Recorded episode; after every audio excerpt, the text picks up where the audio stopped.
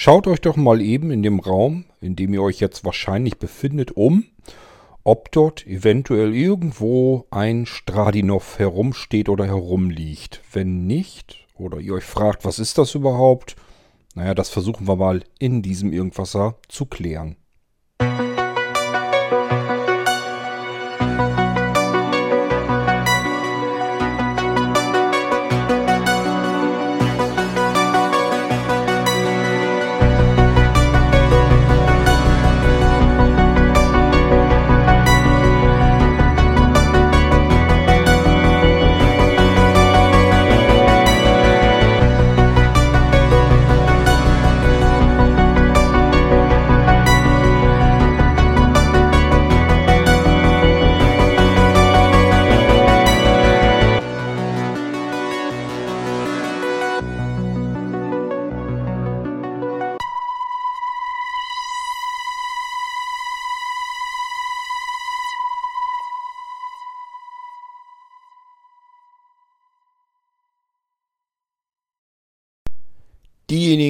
Unter euch immer noch am Suchen sind, ob sie einen Stradinov in ihrem Zimmer haben oder sich wundern, was ist das überhaupt für eine komische Musik im Eingang, was ist überhaupt ein Stradinov, das sind wahrscheinlich diejenigen, die den Geistreich-Podcast entweder nicht gehört haben, nicht hören wollen oder aber gar nicht wissen, dass es ihn gibt.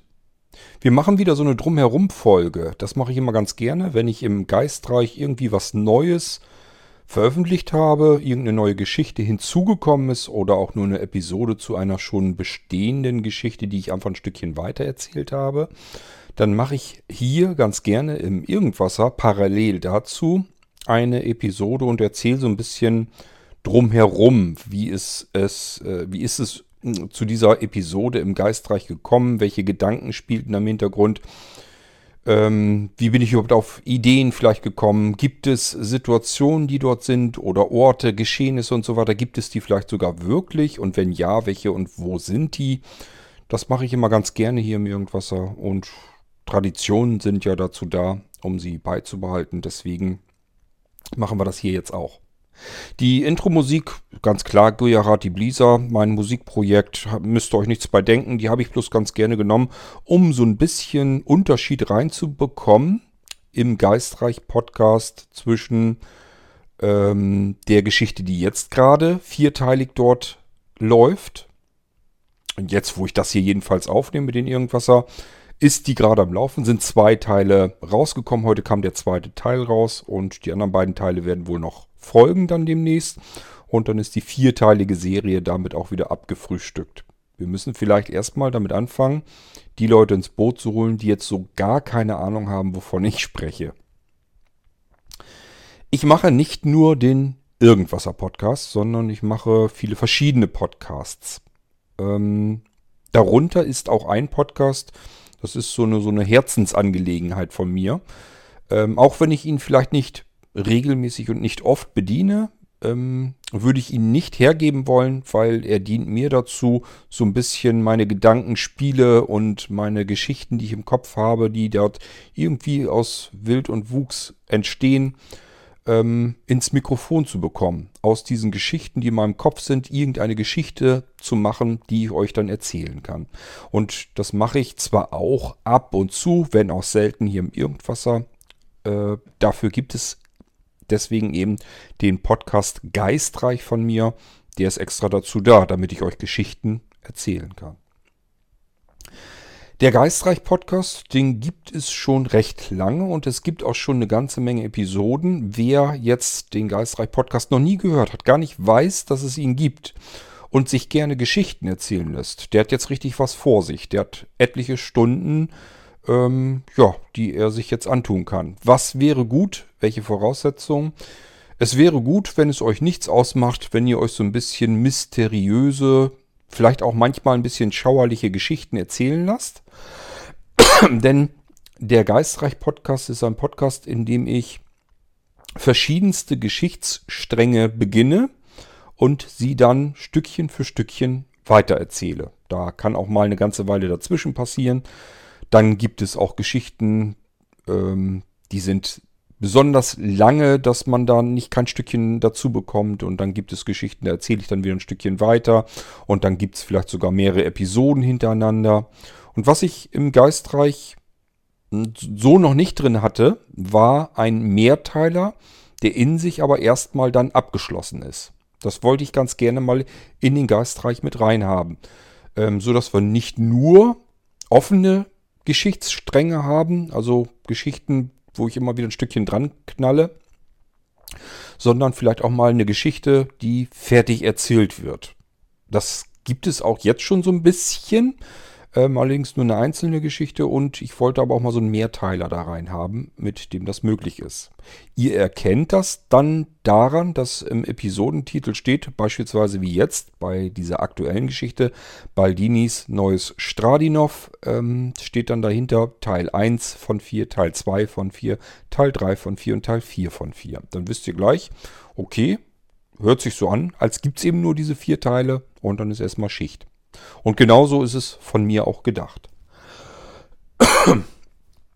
Begonnen hat der Geistreich Podcast reinweg als Mystery Reality Podcast. Das heißt, es gibt einen Protagonisten, eine Hauptfigur, das ist der Stefan.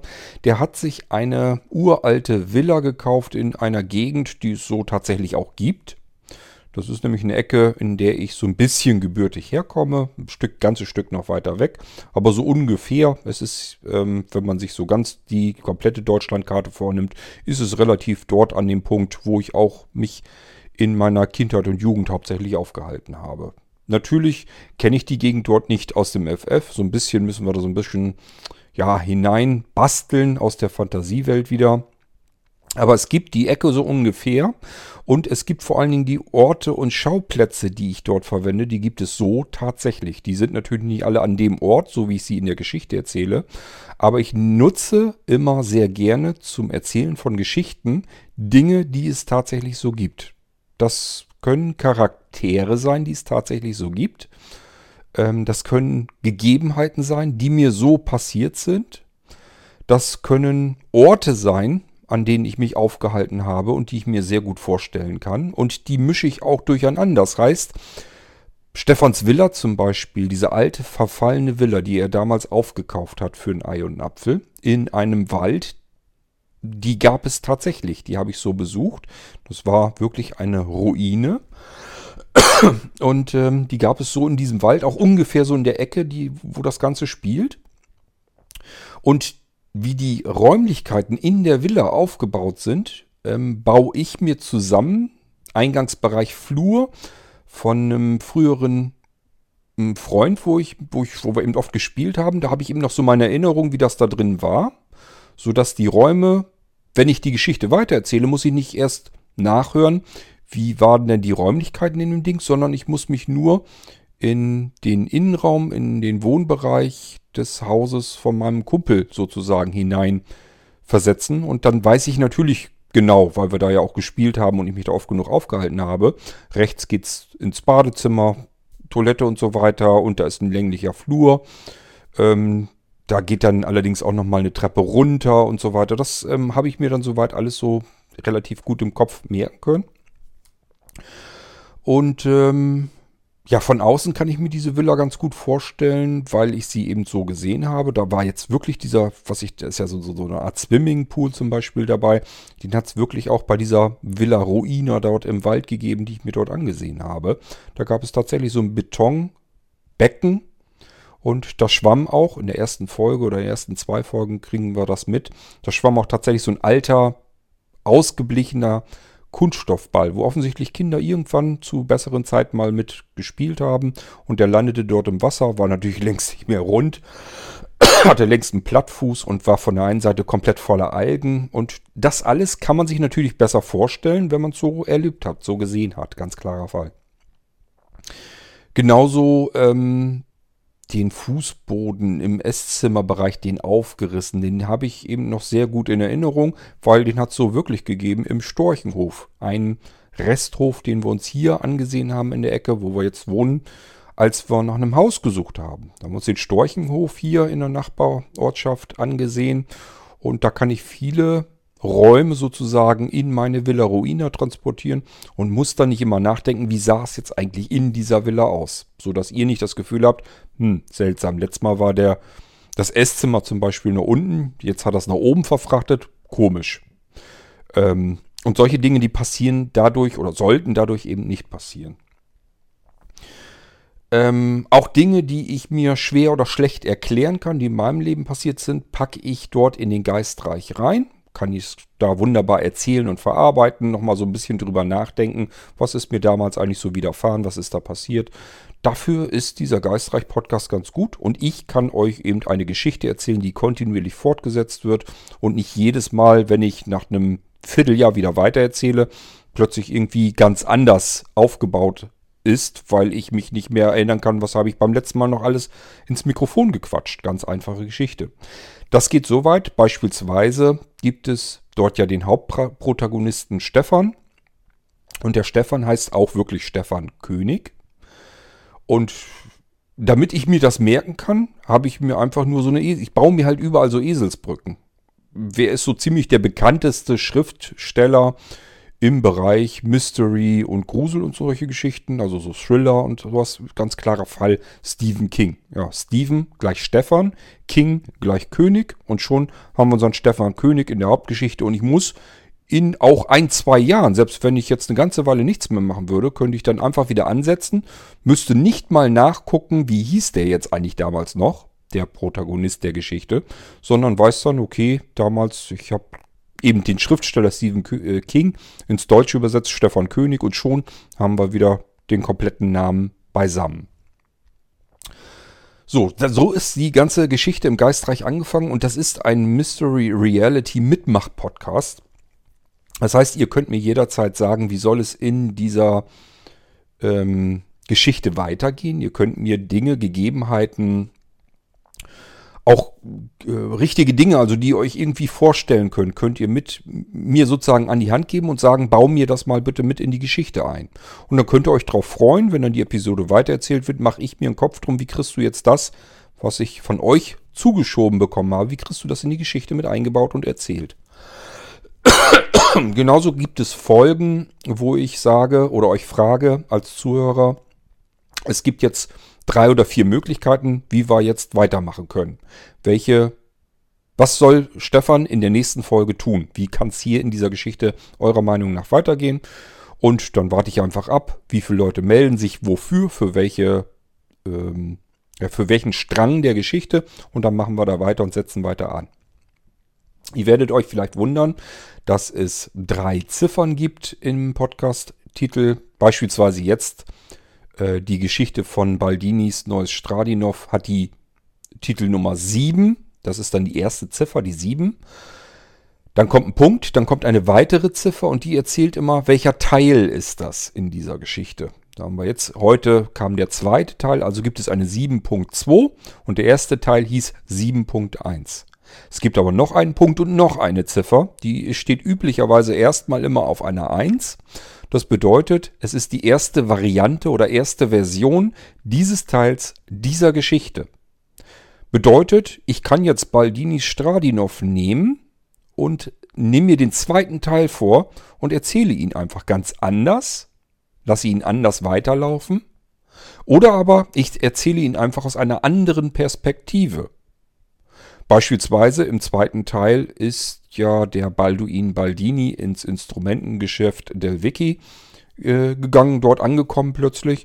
Und ich könnte mir jetzt zum Beispiel den zweiten Teil einfach nochmal vornehmen und den aus Sicht von Johanna erzählen, wie Johannas Tag war an diesem Tag. Also als sie eben ihren Vater verabschiedet hatte, vielleicht im Haus, in der Wohnung.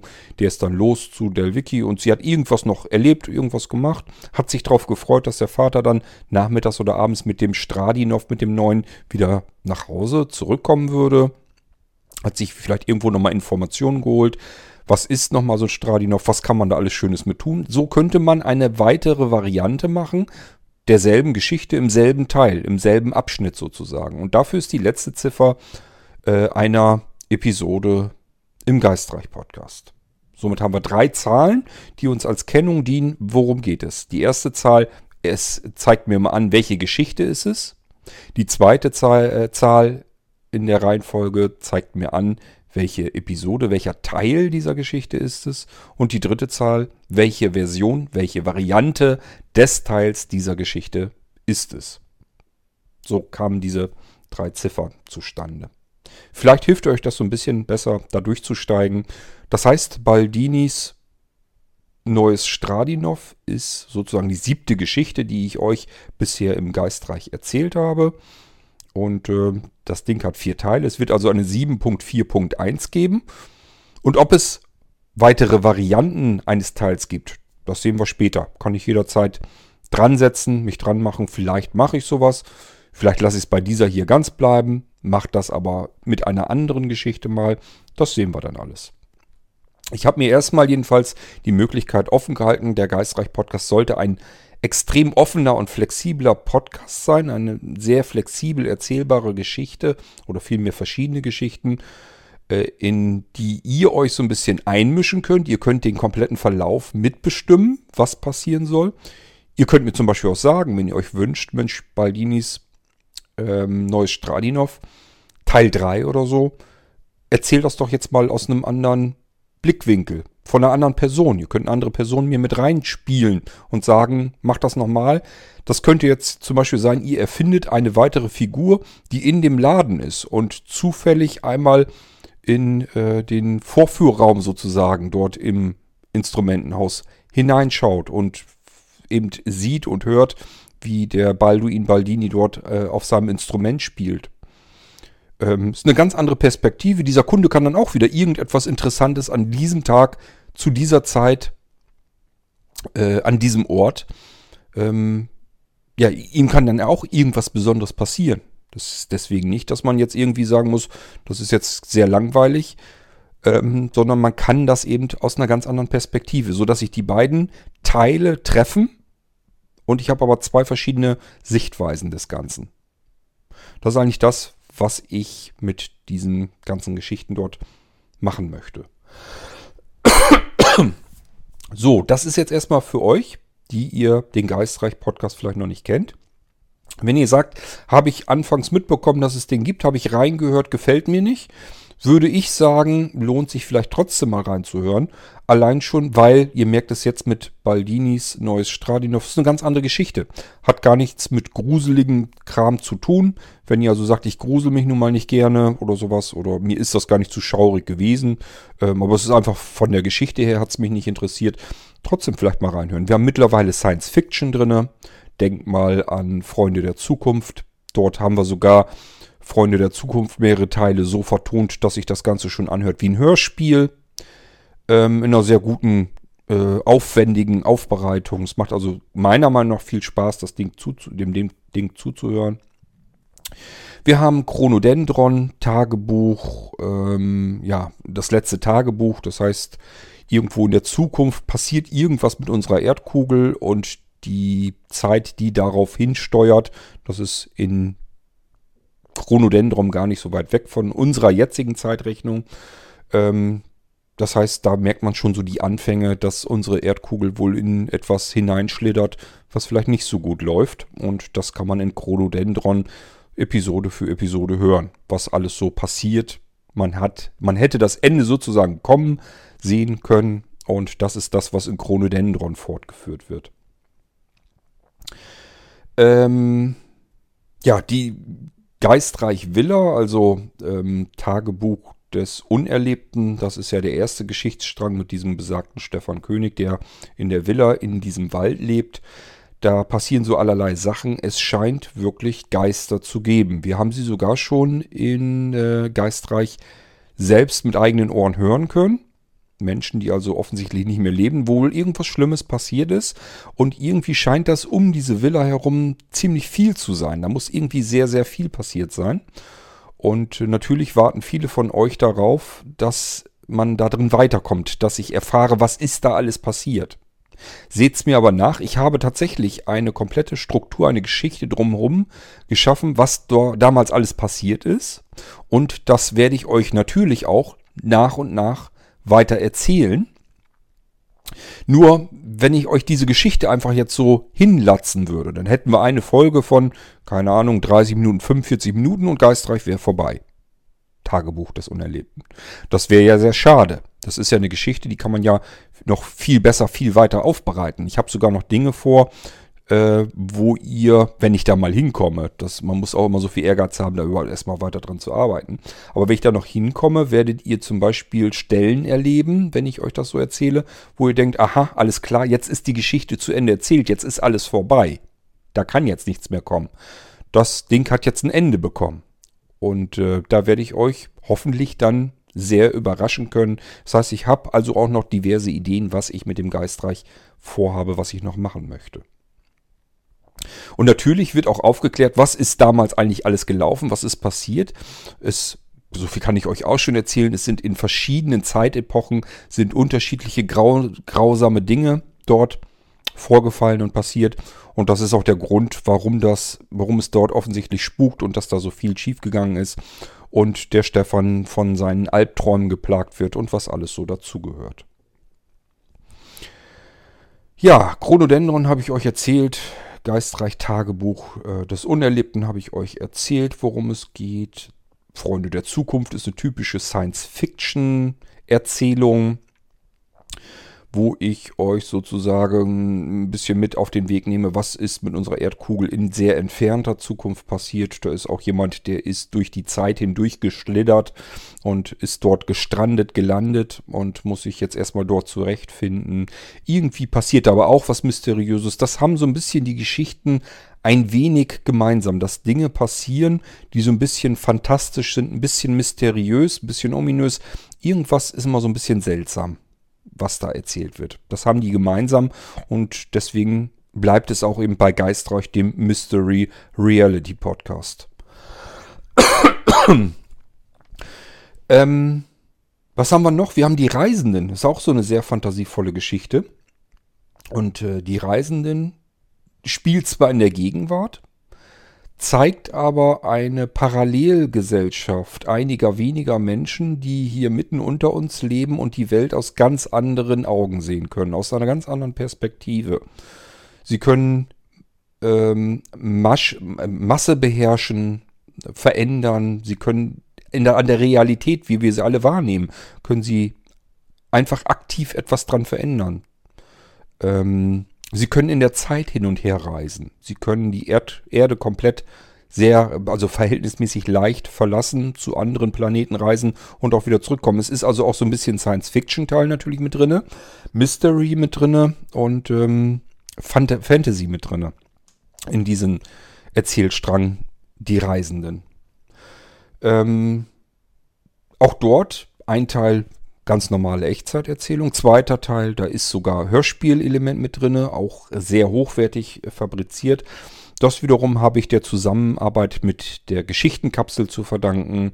Ich habe einfach ein Stückchen der Geschichte geschrieben, auf Rollen verteilt und das haben wir zusammen mit der Geschichtenkapsel äh, produziert, vertont und so weiter. Ist eine sehr schöne, aufwendige äh, Produktion geworden. Macht Spaß, sich das Ding anzuhören. Ähm, dadurch, dass das so aufwendig ist, also Hörspiel ist immer eine sehr aufwendige Sache. Das ist wirklich, da arbeitet man um jede einzelne Minute. Das kann man in einer Menge, in der Masse einfach nicht bringen. Das kann man nicht machen. Da haben andere Leute richtig schwer, Schwerstarbeit dran zu schaffen.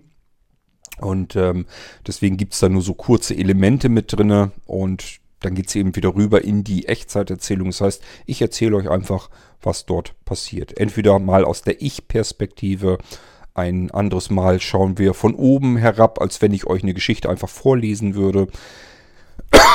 Auch das haben die Geschichten allesamt gemeinsam. Ich muss sie relativ na, einfach produzieren, will ich mal gar nicht mal sagen. Ähm, ich muss sie aus dem Stehgreif heraus erzählen. Das heißt, es sind alles Echtzeitgeschichten.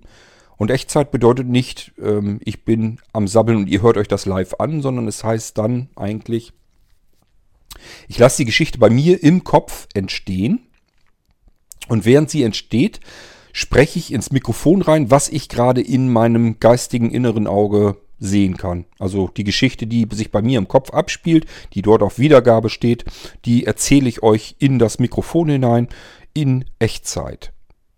Das bedeutet auch nicht, dass ich das, dass ich so äh, grandios das hingekomme, ähm, dass ich die Geschichte in einem Stück so runterrasseln kann. Das kann ich auch nicht. Ich muss natürlich auch die Möglichkeit haben, zwischendurch zu überlegen, wie formuliere ich das, was ich da gerade gesehen habe. Das bedeutet, ähm, ich spreche ins Mikrofon und wenn ich mich verhaspelt habe, versprochen habe, Blödsinn erzählt habe, ins Stottern gekommen bin, ins Zögern gekommen bin zu sehr, da muss ich natürlich absetzen, schmeiß das letzte Stückchen, was ich reingesprochen habe, ins Mikrofon wieder weg und erzähle das Ding einfach nochmal von vorne. So setzt sich eine Geschichte Stückchen für Stückchen zusammen. Aber ich arbeite mit kein, keinerlei Hilfsmitteln. Ich habe also nicht die Möglichkeit, mir hier irgendwie das vorher alles zu notieren, aufzuschreiben, äh, zu verändern, zu korrigieren ähm, und dann abzulesen. Die Möglichkeit habe ich nicht. Aus zweierlei Gründen. Erstens würde ich sehr langsam am Tippen sein, denn ich tippe hier, wenn ich was zu tippen habe, am iPhone. Wer das schon mal mit langen Texten gemacht hat, der weiß, was das für eine Arbeit ist. Da habe ich gar keine Zeit für, für sowas. Und auch nicht die Muße dafür. Und zum Zweiten, ähm, wenn ich dann die Geschichte habe und sollte sie ablesen, kriege ich nicht hin, weil Breilzahl, also Breilschrift, ertasten mit den Fingern, kann ich nicht. Werde ich in meinem Leben auch nicht mehr lernen, habe ich gar keinen Bock zu, muss ich euch ehrlich gestehen. Ähm, per Sprachausgabe funktioniert so nicht. Wie soll das gehen? Ihr würdet die Sprachausgabe nur zu hören bekommen. Ähm, und selber ablesen mit dem bisschen Sehrest, was ich noch habe. Geht auch nicht. Also bleibt mir gar nichts anderes übrig, als euch die Geschichte gleich live zu erzählen. Das heißt, statt dass ich sie notiere, aufschreibe, in die Tastatur hämmere, erzähle ich sie euch gleich. Und das ist eben das, was die Echtzeiterzählung ausmacht. Und dann gibt es ja noch die andere Möglichkeit, dass ich mich in die Rolle von Stefan hineinversetze und euch so, wie ich das hier im Irgendwasser mache, einfach erzähle, was ich erlebe. Nur die Person ist fiktiv, somit ist natürlich auch seine Geschichte fiktiv. Und ähm, ja, ich muss mich halt hineinversetzen, was mir passiert ist. Da ist es mal oft so, dass ich mir vielleicht mal kurz ein paar Stichpunkte mache. Das sind so einfach ja, kann man sich so vielleicht vorstellen, einfach auf dem iPhone sind untereinander sechs, sieben, acht einzelne Wörter oder vielleicht kurze Sätze, so dass ich eben aufs Display gucken kann, was willst du als nächstes erzählen und dann erzähle ich einfach die Geschichte so, wie sie mir gerade durch den Kopf geht. Aber habe zumindest die Möglichkeit, eben zu kontrollieren, habe ich was Wichtiges vergessen. Gut, ja, habe ich alles. Den Flur das ist eine einzelne Geschichte, die ich mal erzählt habe. Da wollte ich vielleicht auch mal irgendwann ein Stückchen noch dran knuppern, mal schauen. Ist jemand, der landet offensichtlich irgendwie im Jenseits, ist frisch gestorben, sitzt jetzt auf einer Bank in einem Flur, beschreibt den Flur, beschreibt den Bank, beschreibt sein Leben, wie es überhaupt dorthin passiert ist und muss jetzt überlegen, geht er in diesem Flur durch die linke Tür, durch die rechte Tür und ähm, ja, er geht durch eine Tür, so viel bekommt man noch mit. Aber was danach passiert, das wissen wir nicht. Und ob da was danach passiert, man könnte die Geschichte so für sich stehen lassen. Ich kann aber auch eben jederzeit sagen, okay, jetzt hänge ich eine weitere, einen weiteren Teil dieser Geschichte an. Man kann auch den Flur fortsetzen, indem man einfach sagt, jetzt geht's ab da weiter, wo er die, durch die Tür gegangen ist. Was ist dahinter eigentlich mit ihm passiert? Ging es da weiter? Und das kann man durchaus in einem weiteren Teil erfahren. Dann haben wir noch Virus, die Endzeitapokalypse. Ähm, typische Zombie-Geschichte, wo ich versuche so ein bisschen die Zombies nicht zu sehr in die Geschichte zu lassen. Das heißt, ich erzähle auch viel drumherum. Wie kann man sich das Ganze eigentlich vorstellen, wenn so etwas passiert? Ähm, ja, wie kann man da überleben und ähm, wie findet ein Leben nach dem nach der Zivilisation, nach der Menschheit überhaupt auf diesem Planeten statt. Ähm, ist also so eine Art meine eigene Version von The Walking Dead, wer das kennt. Sowas in die Richtung wollte ich auch ganz gerne machen. Und das ist eben die, der Erzählstrang von Virus. Ich glaube, da haben wir nur drei Teile von bisher geschafft. Und äh, auch das ist so ein Ding. Wenn mir was einfällt, was nicht ganz arg langweilig ist, dann erzähle ich auch daran natürlich weiter. Das ist übrigens auch der Grund, weswegen es ähm, oftmals eine längere Wartezeit gibt. Beispielsweise nehmen wir jetzt auch äh, Tagebuch des Unerlebten Geistreich. Ich habe ja eben schon erzählt, die, das Konstrukt, die Struktur dahinter, was ist damals eigentlich passiert? Wo läuft diese Geschichte eigentlich drauf hinaus? Das ist etwas, das habe ich im Kopf und das kann ich euch erzählen. Es bringt nur nichts, weil wenn ich nur das erzähle, dann haben wir einen Teil und dann ist komplett das ganze Ding erzählt. Dann ist es weg und ich habe euch die ganze Spannung genommen. Ist eigentlich schade. Es wäre dann nur eine Berichterstattung dessen, was früher alles passiert ist. Will man ja so eigentlich nicht haben. Es bedeutet, ich bringe euch zu diesem Ziel, dass diese Geschichte irgendwie auch erzählt wird, dass ihr erfahrt, was ist früher alles passiert, aber so ein bisschen subtiler. Also ihr, ich lass euch da, ich stoße euch da nicht mit der Nase drauf, sondern versuche euch immer so ein Stückchen pro Teil immer so ein bisschen wieder mitzunehmen. Stefan hat wieder ein paar Informationen zusammengerafft, die er dann auch erzählt, sodass ihr auch in der Geschichte, was damals passiert ist, so ein Stückchen weiterkommt, so ein Stückchen weiter erfahrt. Und es geht aber eigentlich in der Erzählung, was Stefan uns dann so erzählt in dieser Geschichte, geht es eigentlich darum, was ihm im Alltag widerfährt. Also das eigentliche, was da so mysteriöses passiert oder wenn ihm da irgendwelche Geisterscheinungen ähm, ja, begegnen, davon erzählt er halt. Und das ist das, was wir in dieser Geschichte eben haben. Auf der einen Seite Stefans Alltag, seine Erfahrung, das, was ihm da widerfährt. Und wir versuchen mit ihm zusammen herauszufinden, warum passiert das da eigentlich? Was ist dort scheinbar vor Urzeiten passiert, was das Ganze vielleicht so ein bisschen erklärbar macht. Bisher haben wir immer angenommen, alle Mann, es gibt keine Geister, es gibt keine Gespenster. Aber Stefan lehrt uns da etwas anderes und äh, er kann sich sogar mittlerweile mit Geistern unterhalten. Ist jedenfalls auch schon vorgekommen und das soll natürlich auch nochmal wieder passieren. Chronodendron ist eine einfache Art von Erzählung. Ich muss nur irgendwas nehmen, irgendwelche Sachen mir einfallen lassen, die zugespitzt eben in der Zukunft passieren. Ehrlich gesagt finde ich schon fast ein bisschen erschreckend. Eigentlich hatte ich mir vorgenommen, in Chronodendron ähm, die Probleme, die in der Zukunft auf uns zurollen werden, zu erzählen. Und ich bin da irgendwie, glaube ich, zehn Jahre im Voraus und muss leider feststellen, nee, so viel das ist es gar nicht. Man kann jetzt schon anfangen zu beobachten.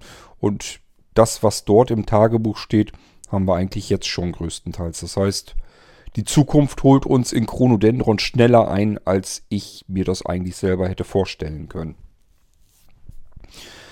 Ähm, auch die Reisenden habe ich mindestens noch zwei Teile im Kopf, die ich irgendwann noch erzählen möchte.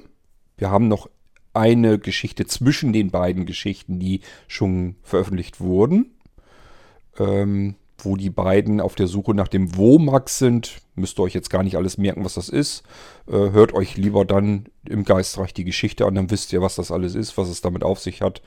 Und ähm, ja, da soll es noch einmal drum gehen, auf der Suche nach dem Womax. Und ähm, dann haben wir ja schon in Planung, dass ähm, der Protagonist dort bei Die Reisenden, die wollen ja durch ein Zeittor nochmal durch in die Vergangenheit und dort was erleben, wollen sich dort quasi denselben Ort ansehen, ähm, nur etliche Jahrzehnte äh, weiter vor, vorangegangen oder es sind glaube ich sogar Jahrhunderte ähm, und vielleicht wird das auch ganz interessant, sich einfach mal eine Ecke anzuschauen, wie sie vor ein paar hundert Jahren waren. Wie waren die Menschen damals und wie waren die Örtlichkeiten damals und so weiter. Ich muss mal gucken, wie gut ich das dann hinbekomme, ist natürlich eine andere Frage, aber das ist noch so ein Teil, was mir dann auch noch vorschwebt, was ich dann noch gerne mit reinbringen möchte. Natürlich soll es dann noch weitergehen, auch in die Reisenden, aber das sind so die Sachen, die ich im Kopf habe, wo ich einfach weiß, das sind so die nächsten Folgen. Ähm, der Grund, da wollte ich ja nochmal drauf hinaus, warum es dann eine Weile einfach mal gar nichts gibt von einem Geschichtenstrang. Das liegt einfach daran, weil ich einfach wieder sammle, Gedanken sammle, Dinge sammeln muss, die ich euch dann erzählen kann. Ich habe ja eben gesagt, im Geistreich Tagebuch des Unerlebten beispielsweise den Hauptstrang, die Struktur, die als Untergrund dient, die kann ich euch so nicht in einem Stück erzählen. Da kann ich nur so häppchenweise erzählen. Ich brauche also Geschichten, die Stefan im Alltag passiert sind. Und da kann ich euch nicht sagen, Stefan hat sich ein Butterbrot geschmiert und das hat scheußlich geschmeckt, sondern Da muss ich mir auch ein bisschen was einfallen lassen. Und die Sachen muss ich erst zusammensuchen. Es bringt auch nichts, wenn ich nur eine Geschichte habe. Die wäre ja in fünf Minuten erzählt. Da will ich schon ein paar verschiedene Sachen reinhaben. Die sammle ich dann irgendwann an. Wenn ich wieder Lust habe, mal wieder ein Geistreich Tagebuch des Unerlebten zu erzählen, sammle ich wieder wieder so ein paar Ideen zusammen und dann haben wir wieder eine Episode. Und so wie beim letzten Mal sind zwei Episoden bei rausgekommen. Ich mache das mittlerweile, wenn ich merke, geistreich, ich habe so eine Stunde voll. Stunde Erzählung reicht eigentlich aus. Früher hätte ich wahrscheinlich gesagt, dann erzählst die zweite Stunde, hast du auch noch was zu erzählen, hängst das Ding zusammen, haben wir eben eine lange Folge. Mittlerweile bin ich schon so drauf, dass ich sage, ich mache lieber zwei äh, kleinere Folgen, die dann ja immer noch ein Stück, Stück eine Stunde sind. Und ich glaube, da habt ihr dann vielleicht ein bisschen mehr davon. Gut, ja, wie gesagt, an Virus werde ich weiterarbeiten, an Tagebuch des Unerlebten werde ich weiterarbeiten, die Reisenden möchte ich noch weiter erzählen. Chronodendron ist so ein Ding, das läuft so nebenbei, damit, wenn sich nichts im Geistreich tut, damit ich überhaupt irgendwie was mal weiter erzählen kann. Freunde der Zukunft habe ich auch die nächsten ein, zwei Sachen im Kopf, was ich weiter erzählen will. Ähm ja, Freunde der Zukunft macht ein bisschen mehr Arbeit, weil das ja Echtzeiterzählung ist. Das heißt, es ist einfach von der Produktion her mehr Arbeit. Ähm, Geistreich Tageblues Unerlebten, da liegt es dran, dass ich Themen brauche noch, Geschichten, die ich euch erzählen kann. Ähm, Chronodendron habe ich im Moment einfach kein, keine große Lust zu, da was weiter zu erzählen. Und das sind so die Gründe, weswegen ich da im Moment nicht so gut vorangekommen bin. So, und jetzt kommen wir dann langsam zu Geschichte Nummer 7, Baldinis neues Stradinov. Und davon wollte ich euch ja hier im Irgendwasser wieder so ein bisschen drumherum erzählen. Das erste Stückchen jetzt habe ich nur mal so ein bisschen erzählt, weil es natürlich immer wieder Menschen gibt oder geben muss. Ich merke das ja an den ähm, Zahlen, an den Abrufzahlen im Irgendwasser-Podcast, dass wir eine wachsende Menge an Hörern haben. Das bedeutet ja zwangsläufig, es kommen neue Hörer hinzu. Und die können dann eigentlich den Geistreich-Podcast natürlich noch gar nicht kennen. Und äh, deswegen macht es vielleicht Sinn, diejenigen dann auch nochmal darauf aufmerksam zu machen, weil das vielleicht doch was ist, wo manche Leute nochmal Freude dran haben könnten. Bei der Gelegenheit, wenn ihr den Geistreich-Podcast gerne hören möchtet, es gibt mehrere Möglichkeiten. Ähm, natürlich sind alle unsere Podcasts in der iTunes-Bibliothek bei Apple verzeichnet. Ähm, wenn ihr jetzt sagt, ich habe gar kein Apple-Gerät, das hat damit gar nichts zu tun, es spielt gar keine Rolle. Die iTunes-Bibliothek, Apple ist nun mal der Erfinder des Podcasts und deswegen sind die damit angefangen und haben dadurch die größte Bibliothek. Jeder, der einen Podcast macht, der dann auch gefunden werden soll, der stellt diesen Podcast bei Apple in die iTunes-Bibliothek ein, damit man gefunden wird. Und alle etwas besseren, tauglichen Podcatcher. Podcatcher sind Programme, die sich um dieses ganze Podcasten kümmern. Also nicht das Podcasten, sondern das Abonnieren von Podcasts, das Abspielen von Podcasts und so weiter. Das sind Programme, die ihr auch benutzt wahrscheinlich, um euch Podcasts anzuhören. Die Dinger nennt man Podcatcher.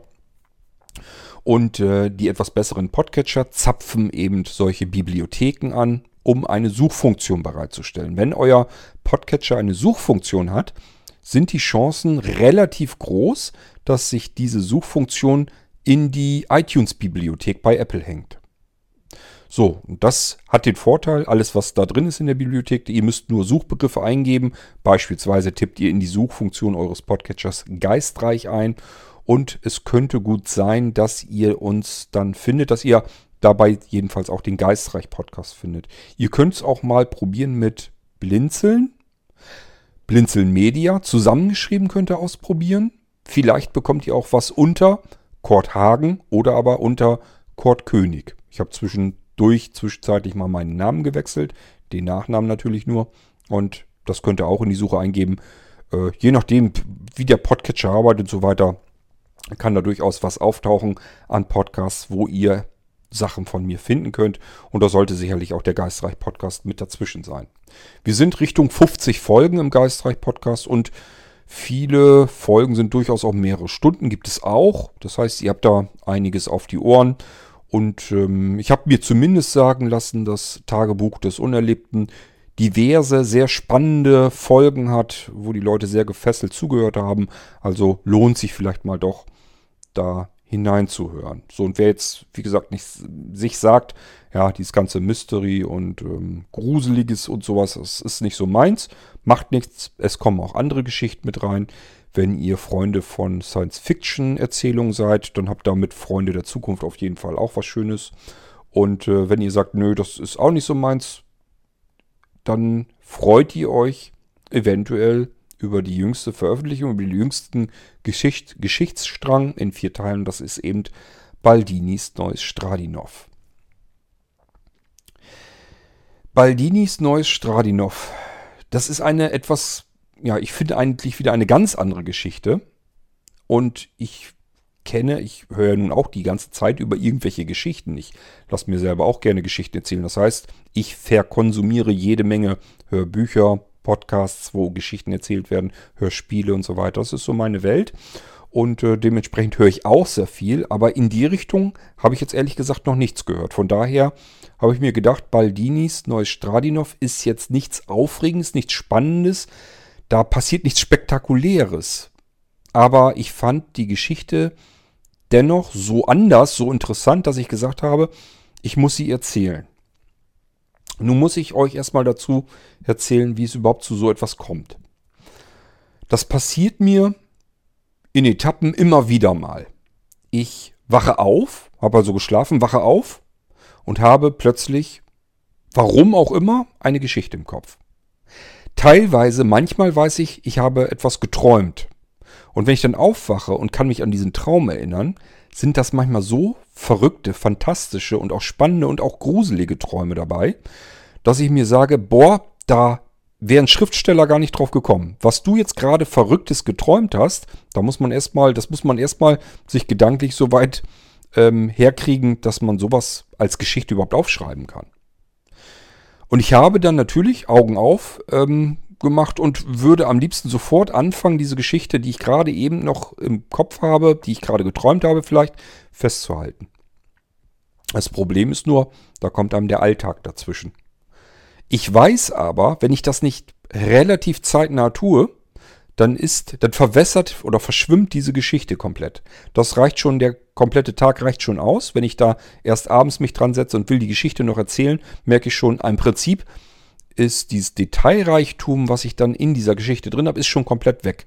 Das ist schon alles verloren gegangen. Ich habe keine Ahnung warum, aber die Geschichten, die man so in den Kopf reinbekommt, die bleiben da nicht lange Zeit drin. Die äh, verschwinden von ganz allein. Die kommen genauso schnell, wie sie dann aber auch wieder den Kopf verlassen. Ich habe das schon ganz oft gehabt, dass ich wirklich aufwache und dachte, was für eine verrückte, was für eine fantasievolle Geschichte. Die musst du unbedingt ähm, notieren, aufschreiben, habe ich mir früher noch mal gesagt. Und ähm, heutzutage würde ich sagen, die Mikrofon ans iPhone und sofort loslegen und erzählen, bevor diese Geschichte wieder weg ist. Ja, und dann muss man, weil ist ein normaler Arbeitstag, ist so nicht eingeplant. Ich kann jetzt nicht mal eben im Bett liegen bleiben dann und sag mir, okay, ich hänge da ein Mikrofon dran ans Smartphone und fange an zu erzählen. Sollte man so machen, aber Geht halt nicht immer. Ich habe auch Arbeit und Aufgaben, man soll es nicht für möglich halten. Und das bedeutet, man macht sich fertig für den Tag und steht auf, kocht sich Kaffee, ja, putzt sich Zähne, wäscht sich, kämmt sich, was alles dazugehört. Am besten zieht man sich auch noch an. Und ähm, dann kommt erstmal der Arbeitsalltag. Man hat viele Kontakte, muss auf E-Mails reagieren, muss auf Sprachnachrichten per WhatsApp reagieren, hat also den ganzen Tag irgendwas um die Ohren. Und dann ist es dann abends oder ab späten Nachmittag, wenn man vielleicht Zeit hätte, sich hinsetzen kann in Ruhe und nun sagen würde, okay, ich habe jetzt eine Stunde, ich fange einfach mal an, die Geschichte zu erzählen, dann hat man es meistens schon komplett wieder vergessen. Dann ist es raus aus dem Gedächtnis. Es ist weg. So, das hatte ich dieses Mal wieder. Einfach mit dem Vorwissen, das wird mir so wieder passieren, weil ich das die letzten Male immer wieder so hatte. Das ist eigentlich schon ganz oft gewesen, dass ich gesagt hatte, die Geschichte musst du unbedingt festhalten da kommt ja, kommst du so von alleine, würdest du da nie drauf kommen. Und das sind auch Geschichten, da würde so vielleicht auch kein anderer, oder vielleicht kommen da andere drauf, aber jedenfalls kenne ich sowas nicht. Ich habe sowas noch nie, noch nie zu, gehören, zu hören bekommen irgendwo. Wo ich mir echt sage, das musst du festhalten. Das ist so verrückt, so fantasievoll, das musst du festhalten, das Ding. Ist nicht immer spannend, ist auch nicht immer aufregend, aber ist irgendwie so anders. Und dann möchte ich es am liebsten irgendwie festhalten einfach. Und das geht für mich am besten, indem ich es erzähle. Ähm, wie gesagt, funktioniert so aber nicht. Sind die letzten Male auch immer wieder, ist es vorgekommen, ähm, dass ich es einfach, dass es aus dem Kopf raus war. Ich wusste abends gar nicht mehr, dass ich noch überhaupt eine Geschichte erzählen wollte. Und diesmal habe ich mir fest vorgenommen, Baldinis neues Stradinov. Ich habe eine Geschichte im Kopf gehabt von einem Musikinstrument, das ähm, überirdisch über allen anderen schon bestehenden Musikinstrumenten besteht, welches völlig neue Töne erzeugen kann, die das menschliche Ohr bisher noch nie so gehört hat. Und es kann sogar die Akustik im Raum verändern, indem es einfach direkt auf die Schallwellen zugreifen kann. Es kann Schallwellen selbstständig entstehen lassen und manipulieren. Und zwar an einer Stelle dort, wo sie entstehen sollen, in der Art, wie sie entstehen sollen. Also ein völlig neuartiges Instrument, das natürlich ein technisches Gerät, ein technisches Instrument sein muss. Wie soll es sonst gehen? Mit, einer, mit einem herkömmlichen, althergebrachten Instrument werde ich sowas nicht hinbekommen können. Da kann ich nicht die komplette Raumakustik mit verändern. Es muss also irgendwie was Technisches sein, ein technischer Fortschritt. Und so hatte ich dann mein Instrument natürlich auch gleich zusammen. Das war das, was ich als Kern im Kopf hatte. Gedacht an ein Instrument, was Töne erzeugen kann, mit einer Akustik drumherum, die wir mit unserem menschlichen Gehör bisher hier auf der Erdkugel noch nie gehört haben, gar nicht wahrnehmen konnten. So, dieses Instrument gibt es jetzt plötzlich. Das super Instrument, was über allen anderen bisherigen Instrumenten drüber steht. Und da es natürlich diese Akustik verändern kann, kann es jeden beliebigen Konzertsaal ähm, simulieren, egal wo wir uns gerade befinden. Wir können uns theoretisch, können wir uns auf dem Gäste-WC hinsetzen und dort ähm, die Akustik eines des besten Konzertsaals genießen, weil ja dieses Instrument, dieses Superinstrument, die Akustik direkt ähm, nachbauen kann egal wo wir sind. Es wird einfach der Schall angepasst, so dass sich das so anhört, als wenn wir im Konzertsaal sitzen. Und wenn es soweit schon ist und die Töne und das, was wir mit dem Ohr wahrnehmen können, so weit beeinflussen kann, dann kann es auch jedes Instrument nachspielen in solch einem Konzertsaal. Es gibt einfach keine Begrenzungen mehr. So, und da wir jetzt schon bei den Tönen sind, die es spielen kann, wo es keine Grenzen gibt, wo die natürlichen Grenzen ausgesetzt werden. Dann können wir das auch optisch machen, denn Holographie gibt es ja nun heutzutage schon. Es gibt ganze Bühnenshows, wo die Band holographisch dargestellt wird. Also unten im Zuschauerraum sitzt man und man sieht die Band, die wird oben aber künstlich erzeugt. Es ist eine optische Täuschung. Diese Technik, die gibt es schon. Da war ich also nicht ganz weit von entfernt.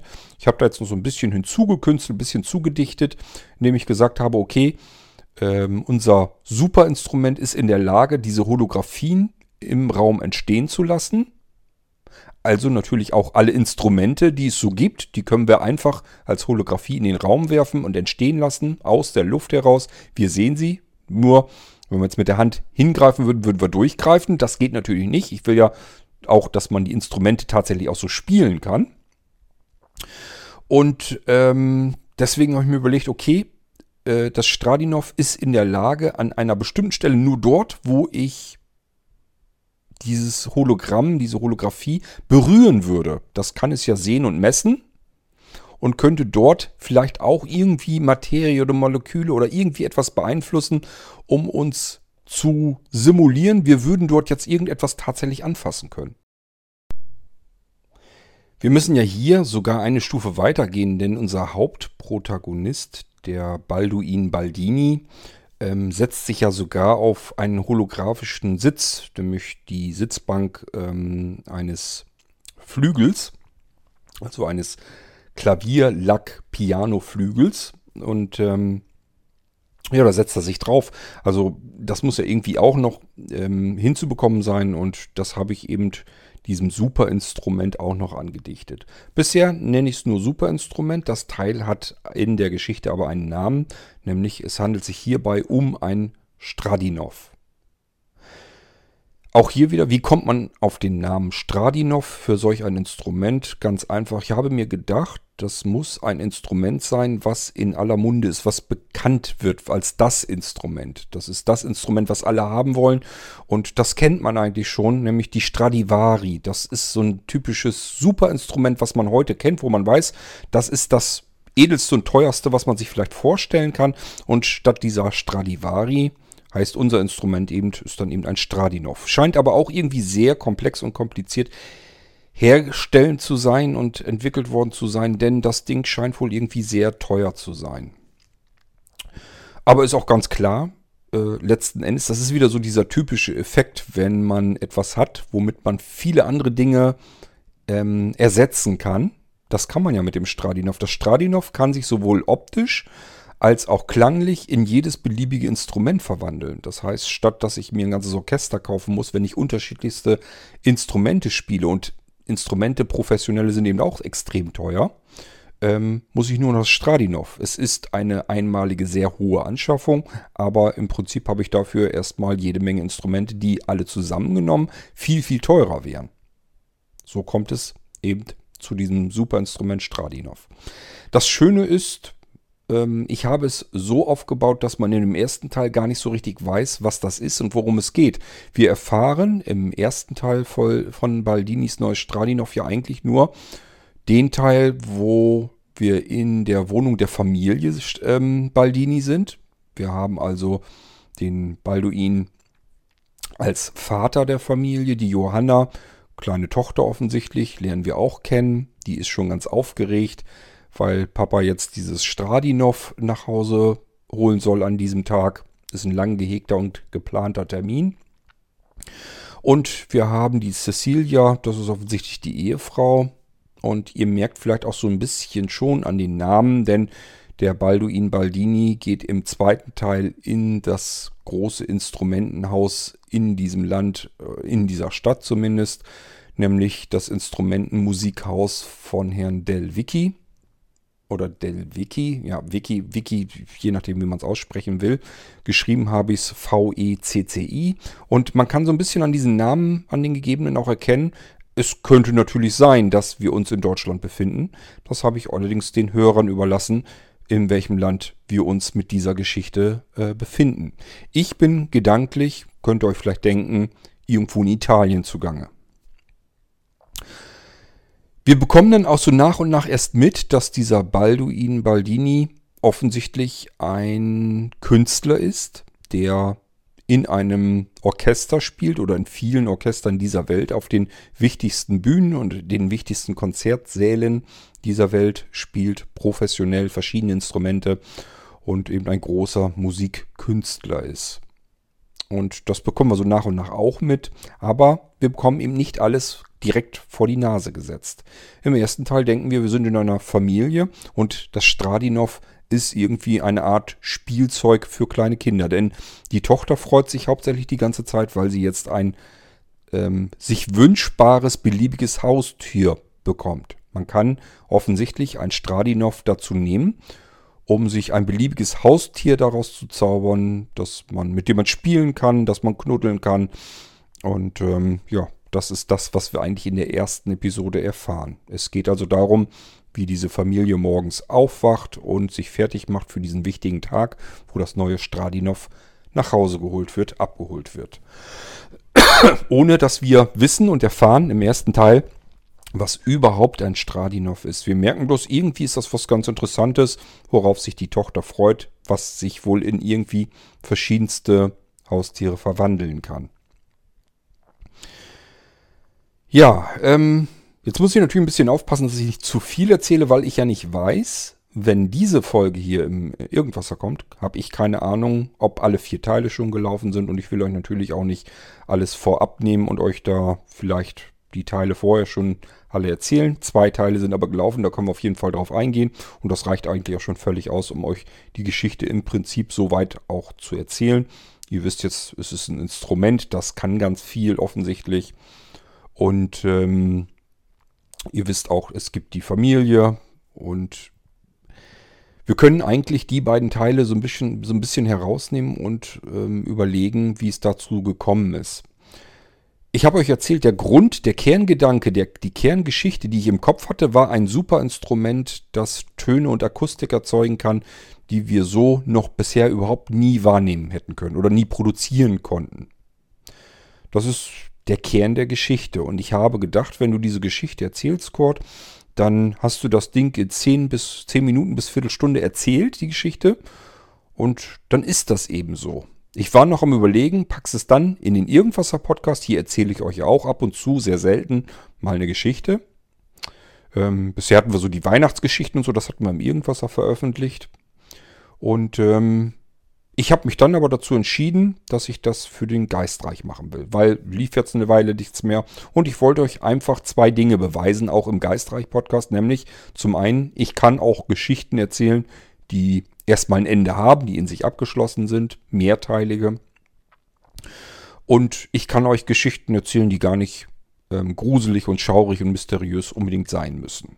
So, das waren erstmal so zwei Dinge, wo ich mir gesagt habe, okay, das machst du jetzt im Geistreich, um einfach mal zu zeigen, der Geistreich hat, kann tendenziell auch mal in eine ganz andere Richtung abdriften. Und das tut er, denke ich, mit dieser Geschichte. Ähm, ich dachte also, 10 Minuten, Viertelstunde hast das Ding erzählt. Mehr kann man da nicht draus machen. Bin dann angefangen und wie das dann so ist, schmücke ich ja diese Geschichte aus. Ich habe nur so, ein, so einen kleinen Punkt eigentlich, den ich zum Erzählen hätte. Und überlege mir jetzt, wie fängst du an? Wie kannst du das ein bisschen mit Beiwerk ausschmücken? Wie kriegst du es hin, dass wir so nach und nach die Protagonisten kennenlernen und so weiter und so fort. Und ich bin dann eben angefangen, wie man so anfängt so einen Tag, morgens wenn man aufwacht. Und der Balduin merkt also im Dunkeln, im Schlafzimmer liegend, offensichtlich ist es wohl noch sehr früh, äh, dass irgendwas auf seinem Bauch liegt oder herumturnt. Und davon ist er offensichtlich wach geworden.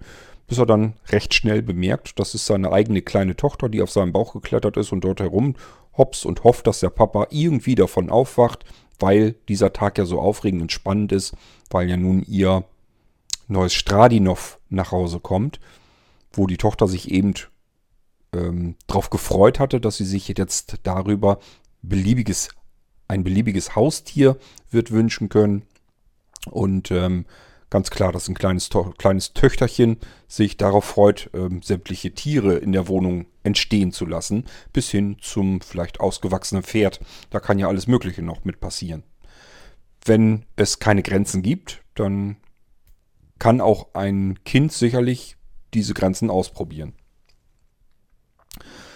So, wie kriegen wir das denn jetzt hin? Jetzt ist diese Tochter so aufgeregt, dass sie nicht mehr schlafen kann und viel zu früh aufgewacht ist und Balduin würde natürlich lieber sich nochmal umdrehen nochmal ein bisschen ausschlafen, denn das ist weit vor 6 Uhr, das ist nun echt noch zu früh, um den Tag zu beginnen. Und Balduin hat das andere Problem, er konnte nämlich die Nacht davor nicht vernünftig einschlafen, weil auch Balduin sich natürlich auf das neue Stradinov freut. Er ist Künstler, Berufs- Musiker, Berufskünstler, einer der besten vielleicht weltweit. Das erfahren wir oder erfahren es nicht in der Geschichte. Schauen wir mal. Schauen wir mal. Aber ist ganz klar, er bekommt ein neues Instrument, ein Werkzeug an die Hand, mit dem er Töne hervorzaubern kann, wie er es mit keinem anderen Instrument bisher weltweit konnte. Und dass der natürlich auch ganz aufgeregt ist und sich auf dieses Instrument, auf dieses Meisterwerk freut, kann man sich auch denken. Er hatte nur das Problem nicht beim Aufstehen, sondern er hat das Problem beim Einschlafen. Und deswegen würde er jetzt gerne ausschlafen, denn der Termin im Musikhaus, im Instrumentenhaus Del Vicky, das ist noch, steht noch gar nicht an. Da sind noch ein paar Stunden hin. Wäre also eigentlich zu früh. Wie kann man ein Kind irgendwie beschäftigen? Heutzutage würde man sich sagen, geh Fernseh gucken. Gibt es schon Kinderprogramm frühmorgens. Ähm, ja, finde ich ähm, erzieherisch nicht gerade wertvoll. Von daher habe ich mir gedacht, wir nehmen die guten alten Malstifte und ein bisschen Papier und lassen die Tochter ein bisschen malen. Und ihr hört dann auch, das habe ich nicht gut gemacht, weiß ich. Also ich habe einfach ein bisschen leiser versucht zu sprechen.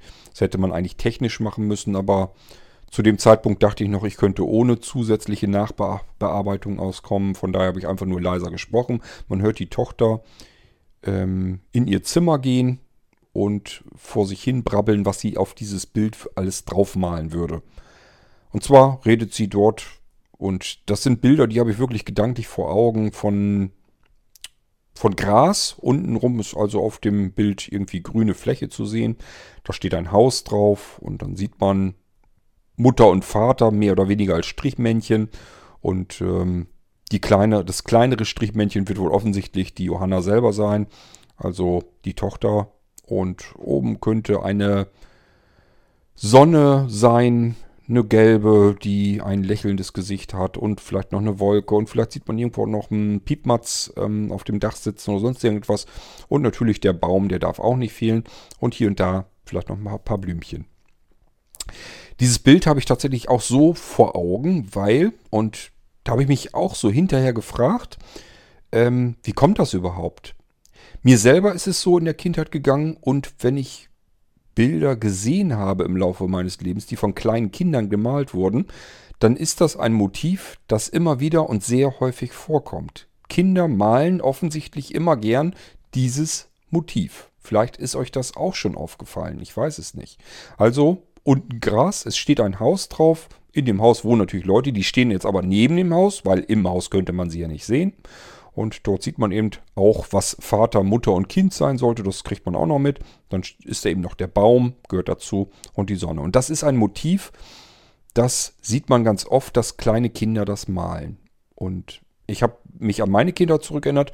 Das ist ein Motiv, das habe auch ich früher, glaube ich, als Kind gemalt. Aber warum ist das so? Das weiß ich auch nicht. Das müsste man vielleicht einen Kinderpsychologen mal fragen.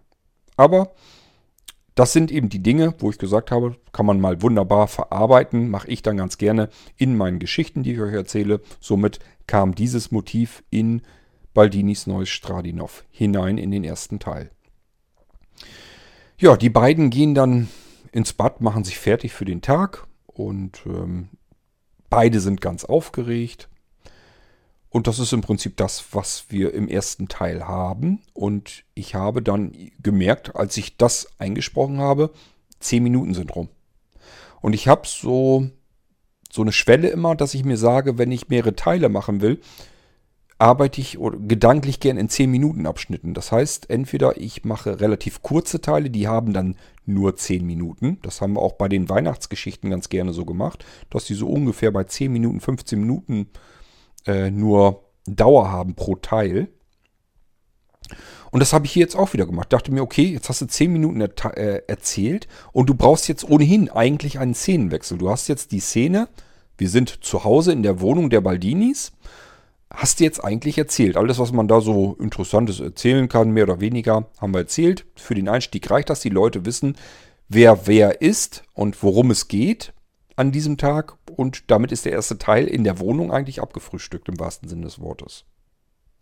So, zweiter Teil, Szenenwechsel. Wir befinden uns an einer ganz anderen Örtlichkeit, nämlich im Instrumentenmusikhaus des Herrn Del Vicky.